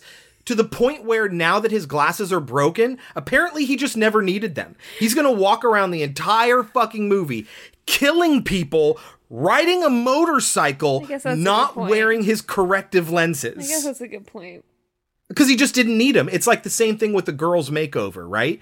How do you make a girl seem ugly and nerdy? Put glasses on her. How do you make her seem cute? Let her hair down and take off her glasses. It's not like she needs them. It's a little bit contacts. it, it- but that's my point. Like he doesn't have contacts. They never bring it up. He just loses them. They break, and he just never uses them again. As somebody who needs corrective lenses, I can tell you for God, how long? Fifteen years. I wore nothing but contacts. Like you could do that. They just don't. it's so bizarre. It's bad writing, is what it is. So they go on another date, but at this date, like they're gonna get accosted by the granddaughter's ex-boyfriend who happens to be a dick cop. And so that's gonna upset He's him gonna the point that he's gonna lure him to his death. Uh, To the sewer. Yeah, but he's gonna have to. The important part about this is he's gonna have to hold the guy down for Michael. Michael's getting old. he says he lures Mulaney into the sewer and he says to him, "Oh, by the way, this is after the let's burn it all down Bonnie and Clyde moment where now like they're in it together against the world What's like it's funny about the supposed Bonnie to be and Clyde romantic. thing? Is they both die? No. Think back about Halloween 2018.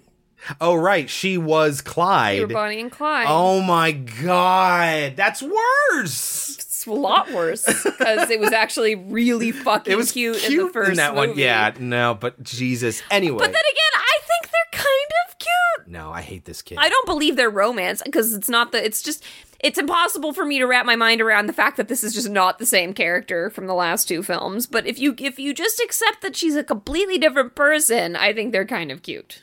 But again, it would be more cute if they were younger. If it made more sense that they were acting like this, like little teenagers would. Right, but they both had their development stunted. She lost both her parents, like nobody else has had their parents die. She fucking. This is. It's especially infuriating when this fucking boy, who is really creepy and nothing but red flags, constantly loses his cool, runs off, like it to the point where you're like, uh, I might be worried being around this guy, and still sides with him over her grandmother, who she has historically loved and who, in the course of this trilogy, has been proven right consistently. Because they are not the same character. That's my point. Like, it's, It's she's a standalone completely movie. different character. Like, I, It's a standalone movie. So he lures Mulaney into the sewer and he asks Michael, who he hasn't interacted with more than just like he grabbed him and looked at him with those sad, sad eyes. Help. Show me how to do it. How to kill a dude? You mean how to stab Just you take the pointy end and you stick it in him. Yeah, Like, what the fuck is this? no, weird. but they need to set up this mentor, like sort of journeyman apprentice relationship, father son sort of thing. And so they force this. He doesn't just fucking start killing people, dude. Like I don't. Uh. But yes, you're right. He does hold on to Mulaney as Michael stabs him to death. And Michael's like, "Yeah, cool. The Michael we know would have fucking killed that guy too." Well, but he would have already killed him if he was going to. Right. Which is why the ending doesn't make any sense. Yeah. I guess. Well, Well, he it's more like a disappointment mask thing. away. Yeah. Fuck you for taking my he mask. beats him up. Yeah. After he does that, though, Corey will go to grand the granddaughter and be like, "I don't know what's happening to me." It's like, yeah. wait a like minute. covered in blood and it's shit little, like that. it's a little late to be saying I don't know what's happening to me. You just were down to kill that guy. Yeah. Maybe I would have believed it after you'd killed the homeless man. Right. But not after you lured this guy to his death. Verbally requested assistance in accomplishing this task. Like, yeah, I don't believe any of this. Again, when they do go back to uh I don't remember if they're at M- Michael's house or if yeah, they're at Michael's house. the- no. No. They're at the house, the three-story house where Yes. he killed the kid because that's where he goes when he has nowhere else to go because we haven't talked about the fact that his mom is a psycho and yeah. she sucks. And they they never sold the house. They got a divorce. They just have this expensive McMansion there. Oh, I- but I'm talking about the sold it. mom of Corey. The the Corey oh, Corey's mom. mom, Yeah, hovers uh-huh. and is crazy and Overly sucks a lot. And so and- because yeah. of that, he doesn't want to go home. So where does he go? He goes to this abandoned place where he killed a kid. Yeah, and eventually falls asleep in the blood stain of this little kid. Does like, he? Yeah, back when Laurie confronts him in that house, he wakes up there and she's already sitting there just watching. Oh. So this him. is where he has sex with with her at that house. I don't know. But Although they also left a piano behind for no reason. Yes, but so when they go up to have sex, no, that's at Laurie's house. Yeah. because Laurie sees it she happening. sees it. She comes home and like, right, uh, Laurie sees it happening, which is why we get the outside shot, just like in the first film, when Michael's sister takes her boyfriend upstairs. Uh-huh. It's And almost it shot from for outside? shot. Yeah. Because she turns on the stairs. I noticed that. Mhm. She was going upstairs and then she turned to kiss him and lead him upstairs. I was like, oh, that's straight out of the first And one. the one you mentioned earlier, where Corey's standing half behind a bush, is she's watching Straight out from the first outside. Yeah, uh-huh. Yeah. The the next, next person that Corey and Michael are going to kill is the doctor and his nurse because does he even know? I guess he kind of I'm knows. sure she told him. It, it's so Andi Matichak, Allyson is her name. We haven't been saying this is the granddaughter of Laurie. She works at a hospital or some sort of clinic, and the doctor that runs the place is supposed to give her a promotion. It overlooks her for her friend who works there Not friend. because they're sleeping together. Well, they're work friends. They they they you ever shut your commiserate. goddamn mouth? Yes. I know I talk too much. Right, because that doesn't happen until she already turns. Allyson starts becoming a villain because of Corey's influence. And so the thing that Allyson did is bad there, despite the fact that, yes, she's annoying. But She's like, very annoying. yes, she is, but they were friends. And she's sleeping her way to the top. Every other indication is that they are friends and that there's nothing going on between her and the doctor until she gets passed over for the promotion and then everything is showing that. Then after that, then we see the doctor call this woman into his office and they're flirty a little bit and then they go out on a date and it's like, have you not heard of setting up anything? You just make a thing happen and then explain it afterwards. And it's the things they set up, they telegraph too too loudly and the things that they that they don't set up well enough, they don't set up at all. So anyway, yes, now they're going to kill this doctor and this coworker. And they're just killing in the wild now. He is wearing the mask that she gave him, that Allyson gave him. Remember, she gave him that Oh, she mask. did? Yeah, he's like, I don't have a costume. And she's like, Don't worry, I'll take care of it. So she got him that mask. He's wearing that to commit a crime in an expensive person's property that probably has cameras. At one point, his his hand is aching and he takes off the bandage that she put on at her work, which has his blood on it, and just leaves it there. Oh, really? Yes. It's it's so fucking sloppy. So dude goes outside, the doctor goes outside, and it's kind of a cool, like, it's directed well.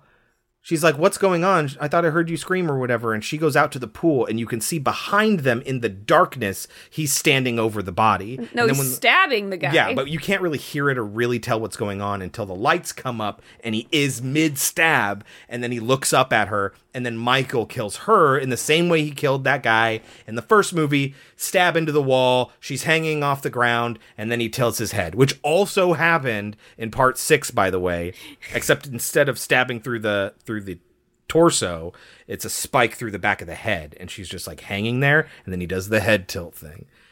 You could wear that concept into the ground at this point.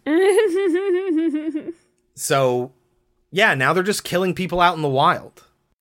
Just a really quick weird thing. Like we said, the mother like of Corey really hovers and wants to like run her son's life, right? Yeah. At one point, she's gonna really ups- he's gonna really upset her, and she's gonna slap him. Okay. It's also important to know that there is a character that Chris and I cannot decide who he is. Chris thinks he's his father. Yeah. I think he is his uncle because I don't see him acting as a father would act. He there seems to be a lot of distance between the two of them, so I would imagine he's just his uncle. Yeah. But anyway, when the mother slaps her son and then walks away, it's because Well, she's like, "Oh, I'm sorry," you know. it's because he's leaving with Uh-huh. Allyson. He's Yeah. gonna leave with her, and so she, you know, slaps him because how dare you leave me, basically Uh huh.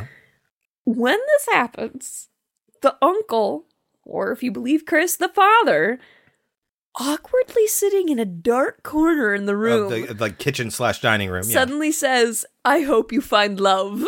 it's so funny. I hope you find love. Okay, so here's how we find out about this guy, right?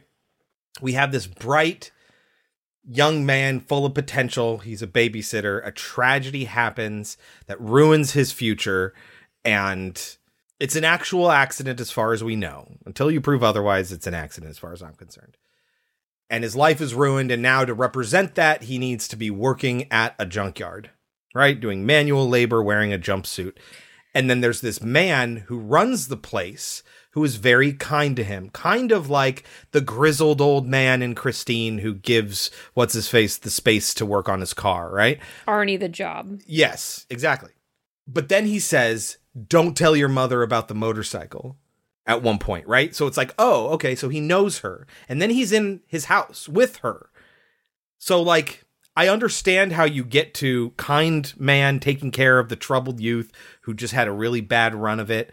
I understand how you get from there to, oh, related, so he must be his uncle, and you don't see any like relationship. But as far as we know, he lives there with them. Yeah, they and might there's be brother and sister who live in the but- same house. Right, might be, but you'd think they would indicate something to that effect. They might indicate something about him being his dad. Right, but if you have an older man and woman living together with a young man who you know the young man is the woman's daughter, but you don't know the relationship with the man, wouldn't you assume that he's the father or stepfather? Doesn't make any sense. I would, unless you told me something else. And you haven't. Like that's what I'm saying when I say they just don't know how to communicate shit. It's either not communicated at all, poorly communicated, or overly communicated. They hit nothing on the head when it comes to this stuff. It's important to note that when Corey tells Allyson about what happened with the kid, because they have a whole conversation, I think it's when they have sex or whatever, but when he tells her this, he mentions we were playing with paper airplanes before he got bored and wanted to watch the thing. Yeah. Okay? We were making paper planes, but he wanted to watch a monster movie. We never saw the paper airplanes. If you weren't listening during that dialogue and didn't hear that one line, you wouldn't understand why later, when accosted by Laurie, who again, Laurie introduced the two of them, but whatever.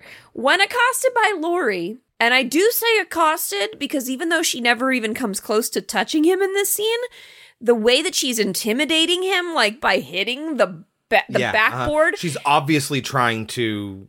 She's trying to upset him. Him, yeah, uh-huh. She throws a paper airplane. Now, first of all, if you were paying attention, you would think, wow, that makes Laurie a really big bitch. Like taunting him with paper airplanes. Remember when you killed that kid? Fuck you. But then you have to think another second. And you have to think, how the fuck would Laurie know they were playing with paper airplanes? Well, because everyone knows every single detail about what happened, apparently. Except for Allyson. Allyson doesn't know anything. But does she know who he is when she I feel like she has a line like I knew who he was when you brought him in or whatever. Like I feel like everyone knows everything. I mean as far as the movie's concerned, obviously this information didn't get out to everybody, but as far as the movie is concerned, the first thing the kid does is throw an airplane at him and then asks him to teach him how to build something paper airplane related. So there is the conversation to the audience, but that's not to the public. Why would that be part of the conversation at all that anyone would know about? Mm-hmm. I don't know. But so when she approaches him, she says, Look, we are both fucked up. Let me find help for you. I just don't want you to be with my granddaughter. Allyson's not prepared for this relationship, etc. Etc. And then he makes a very valid point. You introduced us, bitch. Not a valid point. It's a terrible point. I No, it's a terrible point because of a couple of things. Number one, yeah, when I just fucking met you and you seemed like an innocent kid, and sometime between then and now, you fucking snapped. You're a creepazoid. No, you're different now than you were than when I introduced you. So yes, I introduced you. You changed, and now I'm saying you shouldn't be together. It's cause and effect, baby. Well, whatever. But he he, he pretty much ad- no, he does pretty much admit here. I'm with Michael now, and because he's like, you know, you should surrender like the first time you looked into his eyes. Like that seems right, his pretty. sad, sad eyes. but also, he what he does when he says you introduced us is he blames Laurie. And we'll get to the Laurie conversation in a little bit. I just want to want to put a pin in this. He blames Laurie. It's her fault. And he says in the year of our Lord 2022, If I can't have her, no one will. It is 2022 and somebody wrote that fucking line in earnest. Enough and loved it enough to use it twice. If I can't have her. If you if I can't have her, no one can. and they're writing them as if they're teens, which is another problem I had with six. I, it felt like these college kids were acting like they were high schoolers the whole fucking time. Yeah. After this problem with Laurie, because now he's been emasculated by Laurie, he has to feel masculine again. So he goes to Michael and steals Michael's mask. Beats him up and steals his mask. He knows he can because Michael's old. Yeah, I mean, in the four years since, I guess he hasn't healed all the way yet, and so he's still in the sewer. And I guess uh, if they could show us that, if they could show us maybe one of Michael's wounds, if they could show him struggling in some way, Well, they do show that he's Barely. tired and not, doesn't move. He just moves At slowly. one point, Corey. I This think is when the Cor- point where no, Corey I think when. Corey gets away the first time, all he has to do is shove Michael off of him. No, when he gets away the first time, Michael's grabbing him through a hole. Michael can't fit through that hole. He just gets him to let go. Oh well. But my point is, is that you could reinforce that idea by showing the fucking audience. Well, they needed. They showed you that he needed to hold the guy down the first time when Michael killed a guy. Yeah, but that could be just written off as his desperation to be a part of the process and learn from him, be included in it. As a matter of fact, that's what he says. Teach me, you know? And it, uh, so, but anyway, that's fine. I get why. I just wish I saw something like Michael showing the kid that he's still got injuries or whatever. Well, it doesn't matter because apparently when Michael loses his mask, that's that's the tipping point. That is where Michael is like, well, fuck this guy. It's, it's a moment that's very much like you're not a man until you can take your dad in a fight. It's very much like that. And he just took his dad in a fight. So now Corey's a man. He's graduated to serial killer manhood. And he does. He goes and he fucks those teenagers up that have been messing with him this whole movie. He kills them violently. Yep. And in the process, so he does it at the junkyard that his uncle dad is still at. He's still there. Yeah, when we first saw it, there they do give you like a, a a shot to show you what he's doing.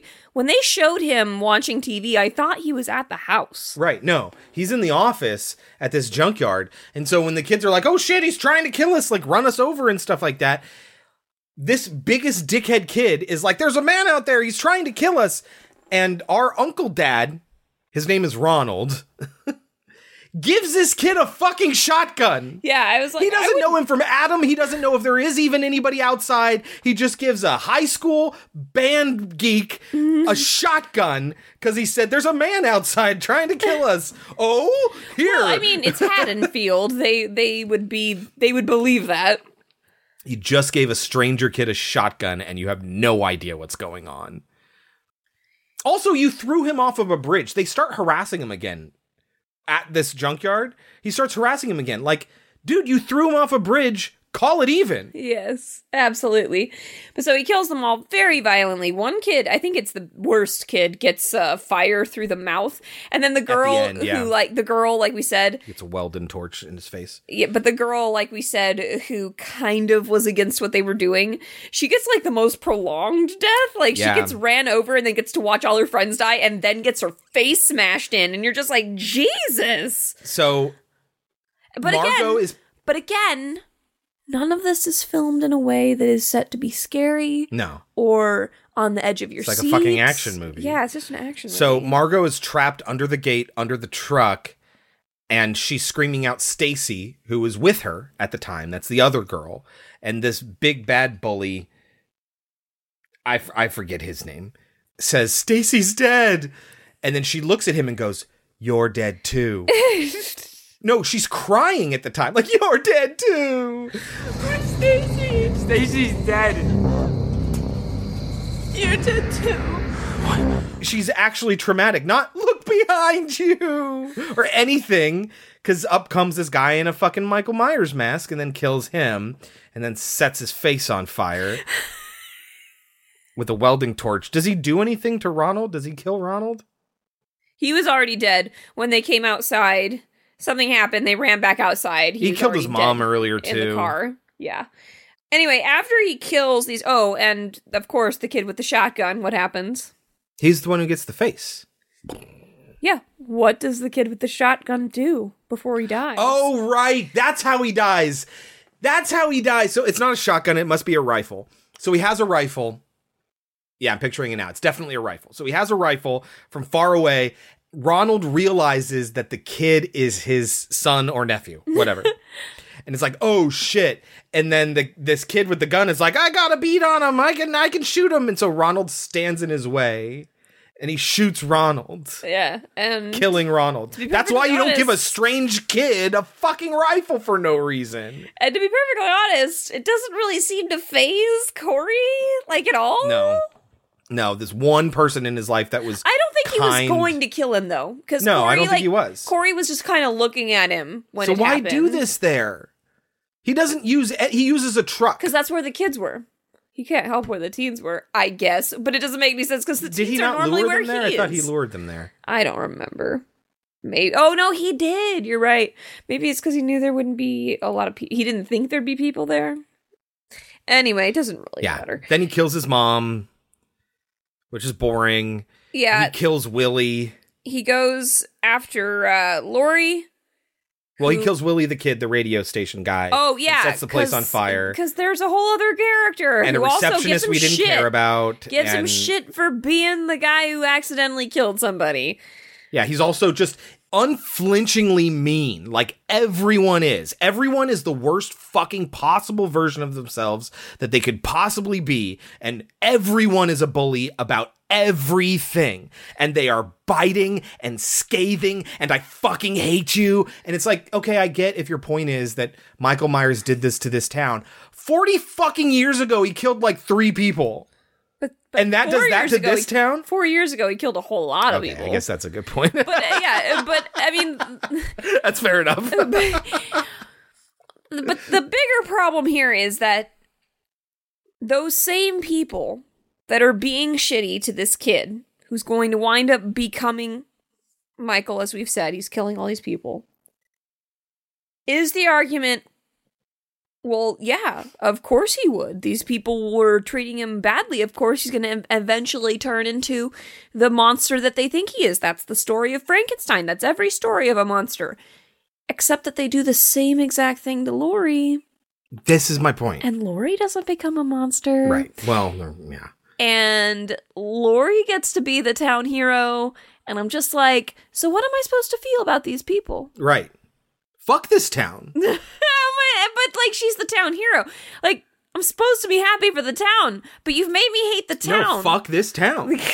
They're the worst. confused. They are the worst. What point are you trying to make? Oh, So- right. You're not making one. He had already made an agreement with. I, do you hear how much we're talking about this fucking Corey guy that's never existed in the franchise? who's just point? gonna die.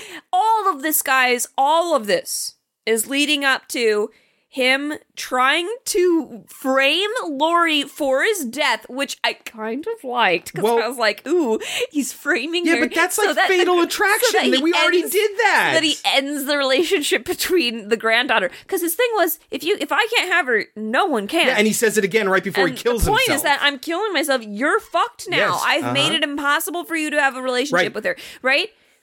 But that's not even how he fucking dies. He dies at the hand of Michael Myers, Yes, uh-huh. and then we don't ever have to talk about him again, except for all of a sudden they're all going to know that he's the one that killed all these people, Right, even though there's no reason to think because it very easily could have been, Michael. been Michael. Yes, exactly. And that's the end of that's the end of Corey's story. Well, you didn't mention that in all this killing everyone on on Halloween night thing is that that was the night he was supposed to leave with Allyson and leave the town, and then he just fucking stands her up. So yeah, like, why? why was he doing any of why this if he not goes for her after? Laurie? I don't understand. Yeah. Why he has why he shows up at Laurie's house? I don't get it. Just fucking leave. Yeah, take your girlfriend and go. Just leave. because she had definitely already chosen you. All right, Want to talk about Laurie? yeah. Let's talk about Laurie. Laurie is happy. It is great to see Jamie Lee Curtis smiling as Laurie Strode. it is awesome. She's so happy, guys, that she'll have a minor freak out about a pie burning, and you're Right. just like, this is not They're making the a point Laurie Strode about how she's that you've different. shown me in the last two movies. She's talked about in interviews how she hasn't moved past for the trauma. 40 It's moving years. along t- She couldn't move on. But in four years, pandemic, man. Pandemic no. changed people, For dude. 40 years, a couple of her friends were killed. She couldn't move on. Then, half the town is murdered, including her own daughter. And then, hunky dory, everything's cool. Yes. You were proven fucking right, and no one listened to you, and you were proven right. Your paranoia was the right thing. And then your daughter is fucking killed because nobody listened to your paranoia, and the guy who killed her got away, and you don't know where he is, and you're just like, well, everything's fine. And that's what I that's what I mean when I say this should not be a third movie here. This should be just the immediate sequel to the first one, just like Halloween 2018 was. It's like they just made two completely different sequels with the same exact characters. Which is kind of what they did with the sequel trilogy of Star Wars. Yeah. Uh-huh. like I get it. No one. I, I like exactly like I, I get it. You you were like you were terrified of the backlash of the fans. I understand this, figure it out, man. Don't just Mhm. completely say fuck the other two movies. But it is so good when you see Laurie smile, especially when she runs into Frank. Who you Oh, know they're so had this sort of like relationship. They're very cute and they're totally flirting. By the way, everyone's fucking horny in this movie. Everyone is so goddamned horny in this movie. Just outwardly flirting with people like it's there's no mistaking that I want to bone you right now is happening in these conversations. Or it could just be that they like each other and, they you just want to be in a so relationship and they're not happy. They're so cute. Frank and Laurie are great. They're gonna end up together, guys. Yes, Yay. yeah, happy ending. Yeah, yeah. Laurie doesn't die. Yeah, uh-huh So so was I. And then like she leaves the grocery store where she's run into him and she's smiling, and randomly someone's like, What you smiling about? What did you buy at the store? I'm sorry? I'm sorry. I'm, so- I'm sorry, I don't understand. Do you see what he did to my sister? He killed her husband and he stabbed her. Took her voice. She cannot speak because of you. You were her neighbor. And you don't even know her name, do you? You tempted and you provoked that man when you should have left him alone.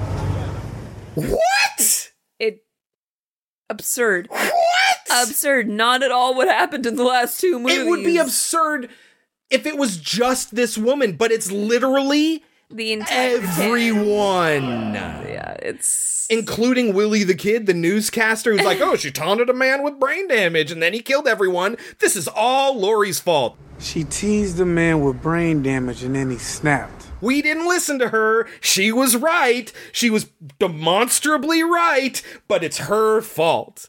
It is so fucking infuriating.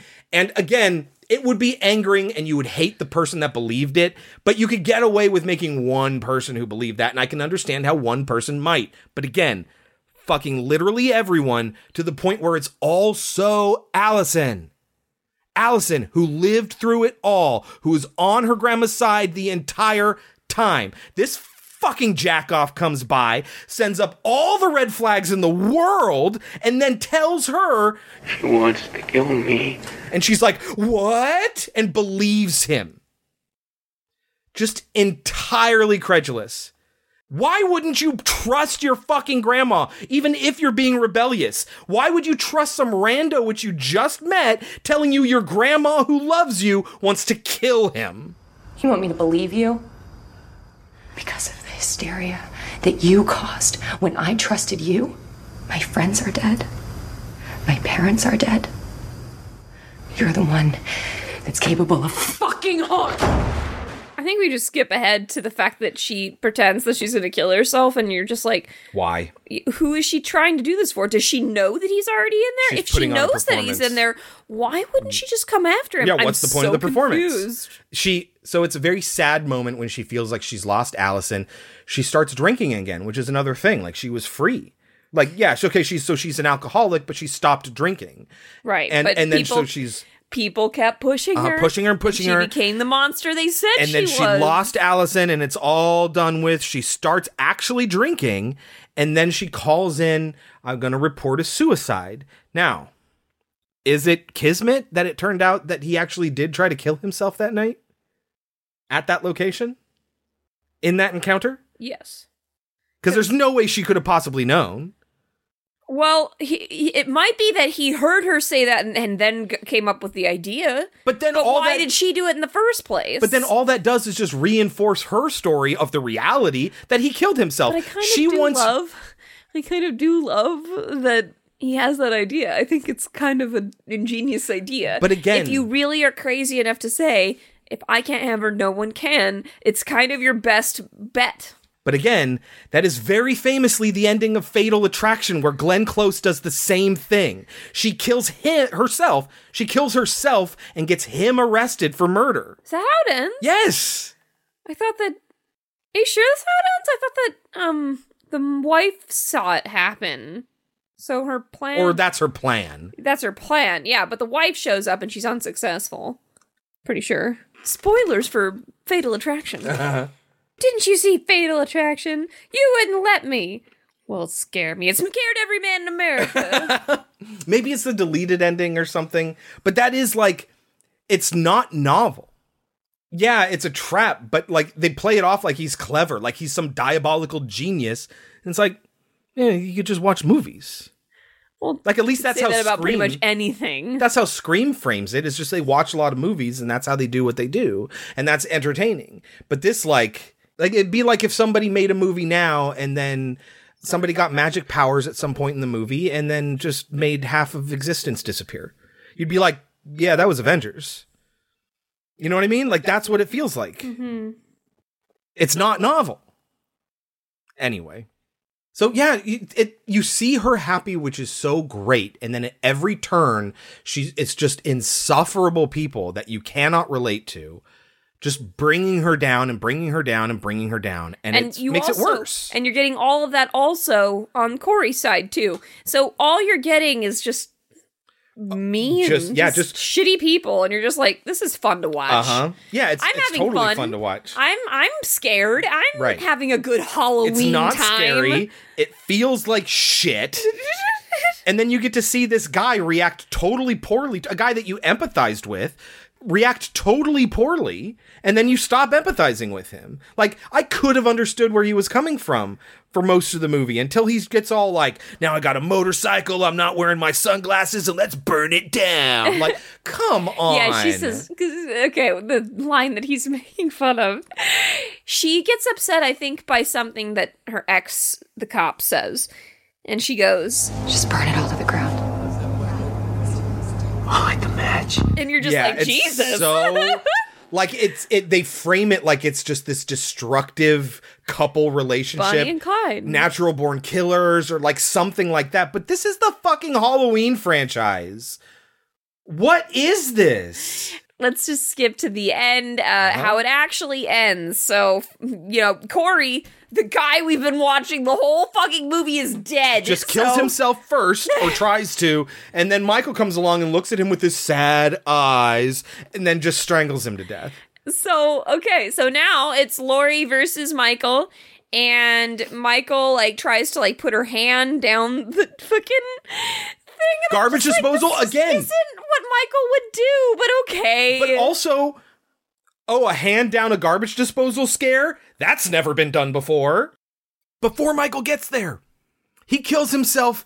She grabs the knife and pulls it out like a fucking idiot. He telegraphed Oh, exactly yes. what he was trying to do. I'm going to frame you for my murder, he which basically is says. exactly when is exactly Allyson when walks Allyson in. walks in, just after she pulls the knife out like a fucking idiot and can't explain what's going on. And instead of going, Holy shit, you killed my boyfriend, I'm going to the police, she's like, I'm leaving town. and so she leaves, and then she gets a call from she Frank. doesn't leave. She just No. comes back. She gets a call from Frank who says, I got a suicide call from your grandma's house. And so she's like, oh, fuck. And so she goes to check, and then that's when she runs into Michael being there. So Laurie gets in this fight with Michael, who has put his mask back on, and now they're fighting and fighting. And there's the garbage disposal thing. She throws her head back and hits him in the face. And then there's knives. She stabs a knife through his hand into the countertop, into the island, which I hope that's not granite. It better be a wood block. I don't remember. I I didn't. think I, didn't wood. pay attention. I'm pretty sure it's wood. Does it through his other hand, and so now he's like one hand up, one hand down, pinned there. Drops a refrigerator on his torso because he's bent over Oh. on his back. Yeah, but it doesn't fall on his torso. It like falls on his leg, and I'm just like, these people. They like, don't know what it's like to injure a leg. no idea what an injury like that would do to the human body. It, And so then she takes off his mask as he struggles, his head's going from side to side. She looks him in the face and she's like, fuck you, you're dead this time, and slices his throat. Now, when that happens, she's like, oh, it's finally over with. I finally just fucking sliced his goddamn throat. And I saw his face. She he rips his hand off of this knife, slicing it down the middle, and uses that hand to choke her. And then she's just like, fucking do it. Just kill me. And then in comes Allyson and then kills him, like stabs him in the chest or something like that. Oh, we didn't mention. She stabbed him under the arm. Yeah, Like she was going to kill this fucker. Mm-hmm. No questions asked. And trust me, it'll be even worse later. So now that she's been freed and Allyson is there, she's like, oh, okay, well, maybe I won't, don't want to die. And then she slices him up his arm Slices his neck too. Well, she already had sliced his neck, and then she Oh. sliced him up the arm, and so like he is fucking gone. But he's not dead enough because Haddonfield needs to see his death. Haddonfield, who all shows up because I guess what's that called when like there's a list of names and you got to call the next person on the list and then they got to call the next person on the list and like that's how you inform everybody. It's like that. Grapevine? Yeah, I guess, but like that's what happens, and everyone who's ever been affected by Michael Myers comes out of the woodwork, including the sheriff, who we haven't seen since the last movie, this entire fucking movie. He shows up now. There's this all this melodramatic talk akin so to Evil Dies. Tonight, akin It's to that So silly. and then they body surf his body over the crowd at this junkyard and then Laurie climbs up on this thing and then tosses him into the industrial grinder and we see his body get crushed to bits. Like he is not coming back. Now where's Corey? Wasn't the idea that he was going to become the new Michael? And doesn't Michael get up? He had his throat slit. That wasn't dead enough. So did Corey. He was strangled. People pass out from being strangled. What happened to Corey? Maybe I, they they showed something and I missed it. I'm pretty sure Corey's supposed to be dead. Fuck that guy. But so You don't like Allyson Corey. finds out that I know it was Corey, so Yeah, uh-huh. I love you, Grandma. uh huh. And everybody's happy, happy dory. And that's I mean, the end of the entire there's that- Halloween franchise, supposedly. And I'm just like, God, I hope not. They rushed this core concept in of it because Laurie's writing a book this entire time. Frank encouraged her to, and her closing line of the book is: "The truth is, evil doesn't die; it changes shape." Get it? Because he's the shape. Yes. and now Corey was was becoming the new shape. But like they didn't have any time to expand on upon that because they just kill that guy in this the very same movie he was introduced into. Now you look. don't like him. You don't like the people that die. Why should you care about any of this? now, look, Seriously, everyone that dies is awful. here's how I feel about this Well, series. except for Uncle Dad. He was cool. So here's how I feel about the series. Mm-hmm. Wrapping it up with just these four, not time about any of the others. Yeah. Okay. So, if they had not done 2018 and kills, and just in Halloween ends, I would have walked away from this like, holy fuck, I really hope that they redo that. That's what my response would be, right? But it wraps up the series. And without counting the other two, it could be a direct sequel. It could be. Here's Laurie, she's a happy go lucky grandma, but unfortunately for her, Haddonfield's shitty, and this happens. Mm-hmm. I wouldn't be happy with it, but I would have said, I guess I see that. Okay? If they had just done Halloween 2018, I would have been like, it's not super complete, but I, I think that that's a pretty good way to end it. I think that's a pretty decent way to end the franchise. But because they made the second one, Halloween Kills, Which is a fucking abomination, and I can't imagine why I gave it a 25. I don't either. All it served as, as I remember, was just a go between movie. Like nothing really happened in it from what I remember. It was just an extension of that night. yeah, and, and, it was anyway, just an excuse and- to make yeah. it to the next movie. Right. And, you know, nobody fucking f- could foresee the goddamn pandemic and how that was going to ruin everything. So, like, I feel like maybe if we had gotten a third movie right after that, it would have been a lot more Well, that one was- cohesive. that one was already delayed because they were trying to finish it, and the pandemic started. Well, but this Yeah. just isn't cohesive, and these just feel this feels like it's completely unrelated to the other two. But it has to be because two did not end anything. Right. So it's just like you have to watch this if you watch two, which you probably shouldn't anyway. So just watch Halloween 2018. I can't imagine that you didn't like that, but if you didn't, I guess you can But, say like, you can just skip the other two and say this is the end of the franchise. It's almost like they're like, well, this is the modern day Michael story that we want to tell about how evil changes shape. And 40 some odd years later, there is somebody who's going to just take Michael's place. Even if you defeated Michael, there's somebody going to be there to take his place. But it took you three more movies to get there, and you didn't foreshadow any of this in the prior two. Like it that's just so frustrating. And then even if you do take out kills, all that reduces 2018 down to is a bridge movie. Yeah. It's super, super sloppy, and I'm disappointed that so many people signed on for this series. Yeah. I'm disappointed that Jamie Lee didn't put her foot down. I'm I'm disappointed that fucking what's his name? Um the director. John Carpenter, No, David Gordon Green. the other one. The guy from Knocked Up my the Knocked Up group. Yeah. Um, Danny McBride. So he didn't direct it. No, he did write it. Okay, so yeah, no, I was wrong. These names were hidden. Paul Brad Logan and Chris Bernier and Danny McBride and David Gordon Green all have writing credits on this movie. And that's probably a big problem. Well, I imagine that was also the last one too. Cooked up in the kitchen. Well, they had this narrative that they came up with, and it's like, oh, Halloween, he comes back, trauma, how that hurts people, even if they're not directly physically hurt, and how it can be passed on from generation to generation, and the, those sort of cycles of trauma. Like, that was sufficiently told with that movie. But then the second movie is going to be about how it can affect entire groups of people and how it can drive entire villages insane. In this case, we have the town of Haddonfield. And then the third one is about how even when you think you've conquered evil, it will still come back. And you can tell, like, conceptually, this is what they thought their trilogy was going to be. But plot wise, it's a fucking mess. Mm-hmm. So, Kelsey, Yes. what do you think this movie has on Rotten Tomatoes? Keeping in mind that Kills had a 39 on Rotten Tomatoes. You gave it a 35, I gave it a 25. I gave it a 30. You did. Yeah. That's so weird. That's so weird. And what did it have on Rotten Tomatoes? What did this have on Rotten Tomatoes? What did oh, what did that? 39. This can't have lower than that. So I'm going to guess this is maybe a 47.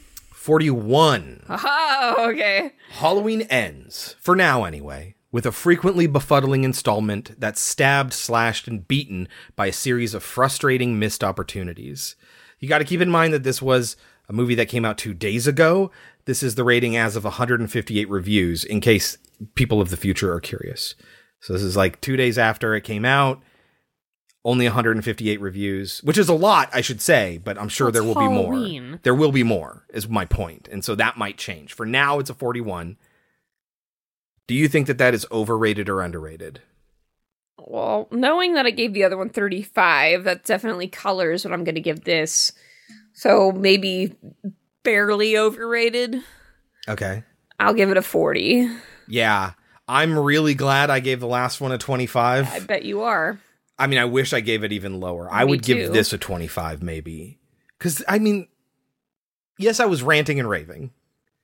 But it's it's because it's terrible terrible shit. There's some good stuff hiding in there. Like the Laurie stuff. I I I I don't know what it was.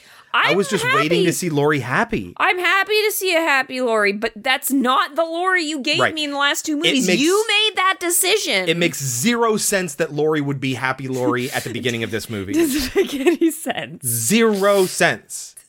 So I will give this one a 28.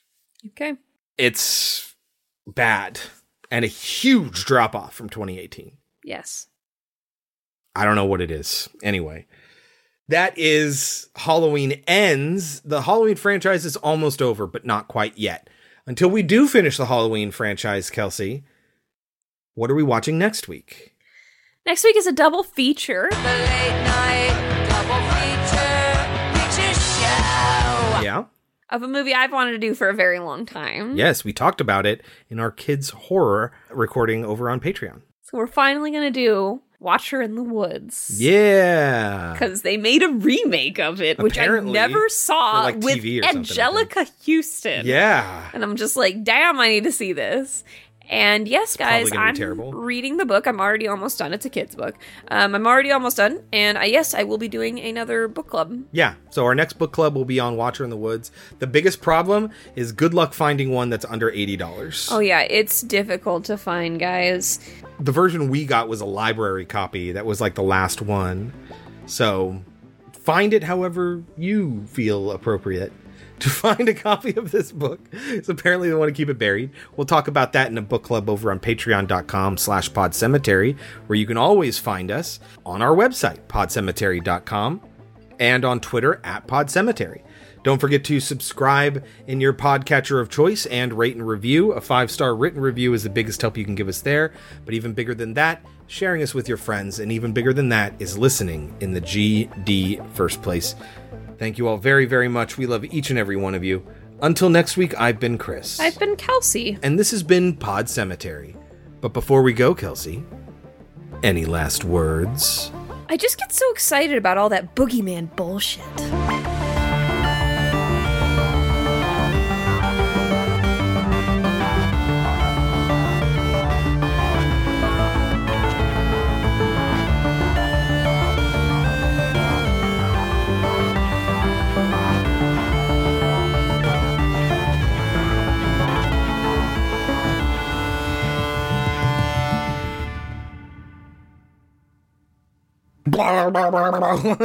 Nine. Ooh. Right? After? No, before. Shit. Hold on. Just burn it to the ground because he had said earlier. I'll do anything for you. I'll burn it to the ground. He said something about maybe Yeah, we should just uh-huh. burn it to the ground. And she's like, I'll burn it to the ground. And he goes, I'll light the match.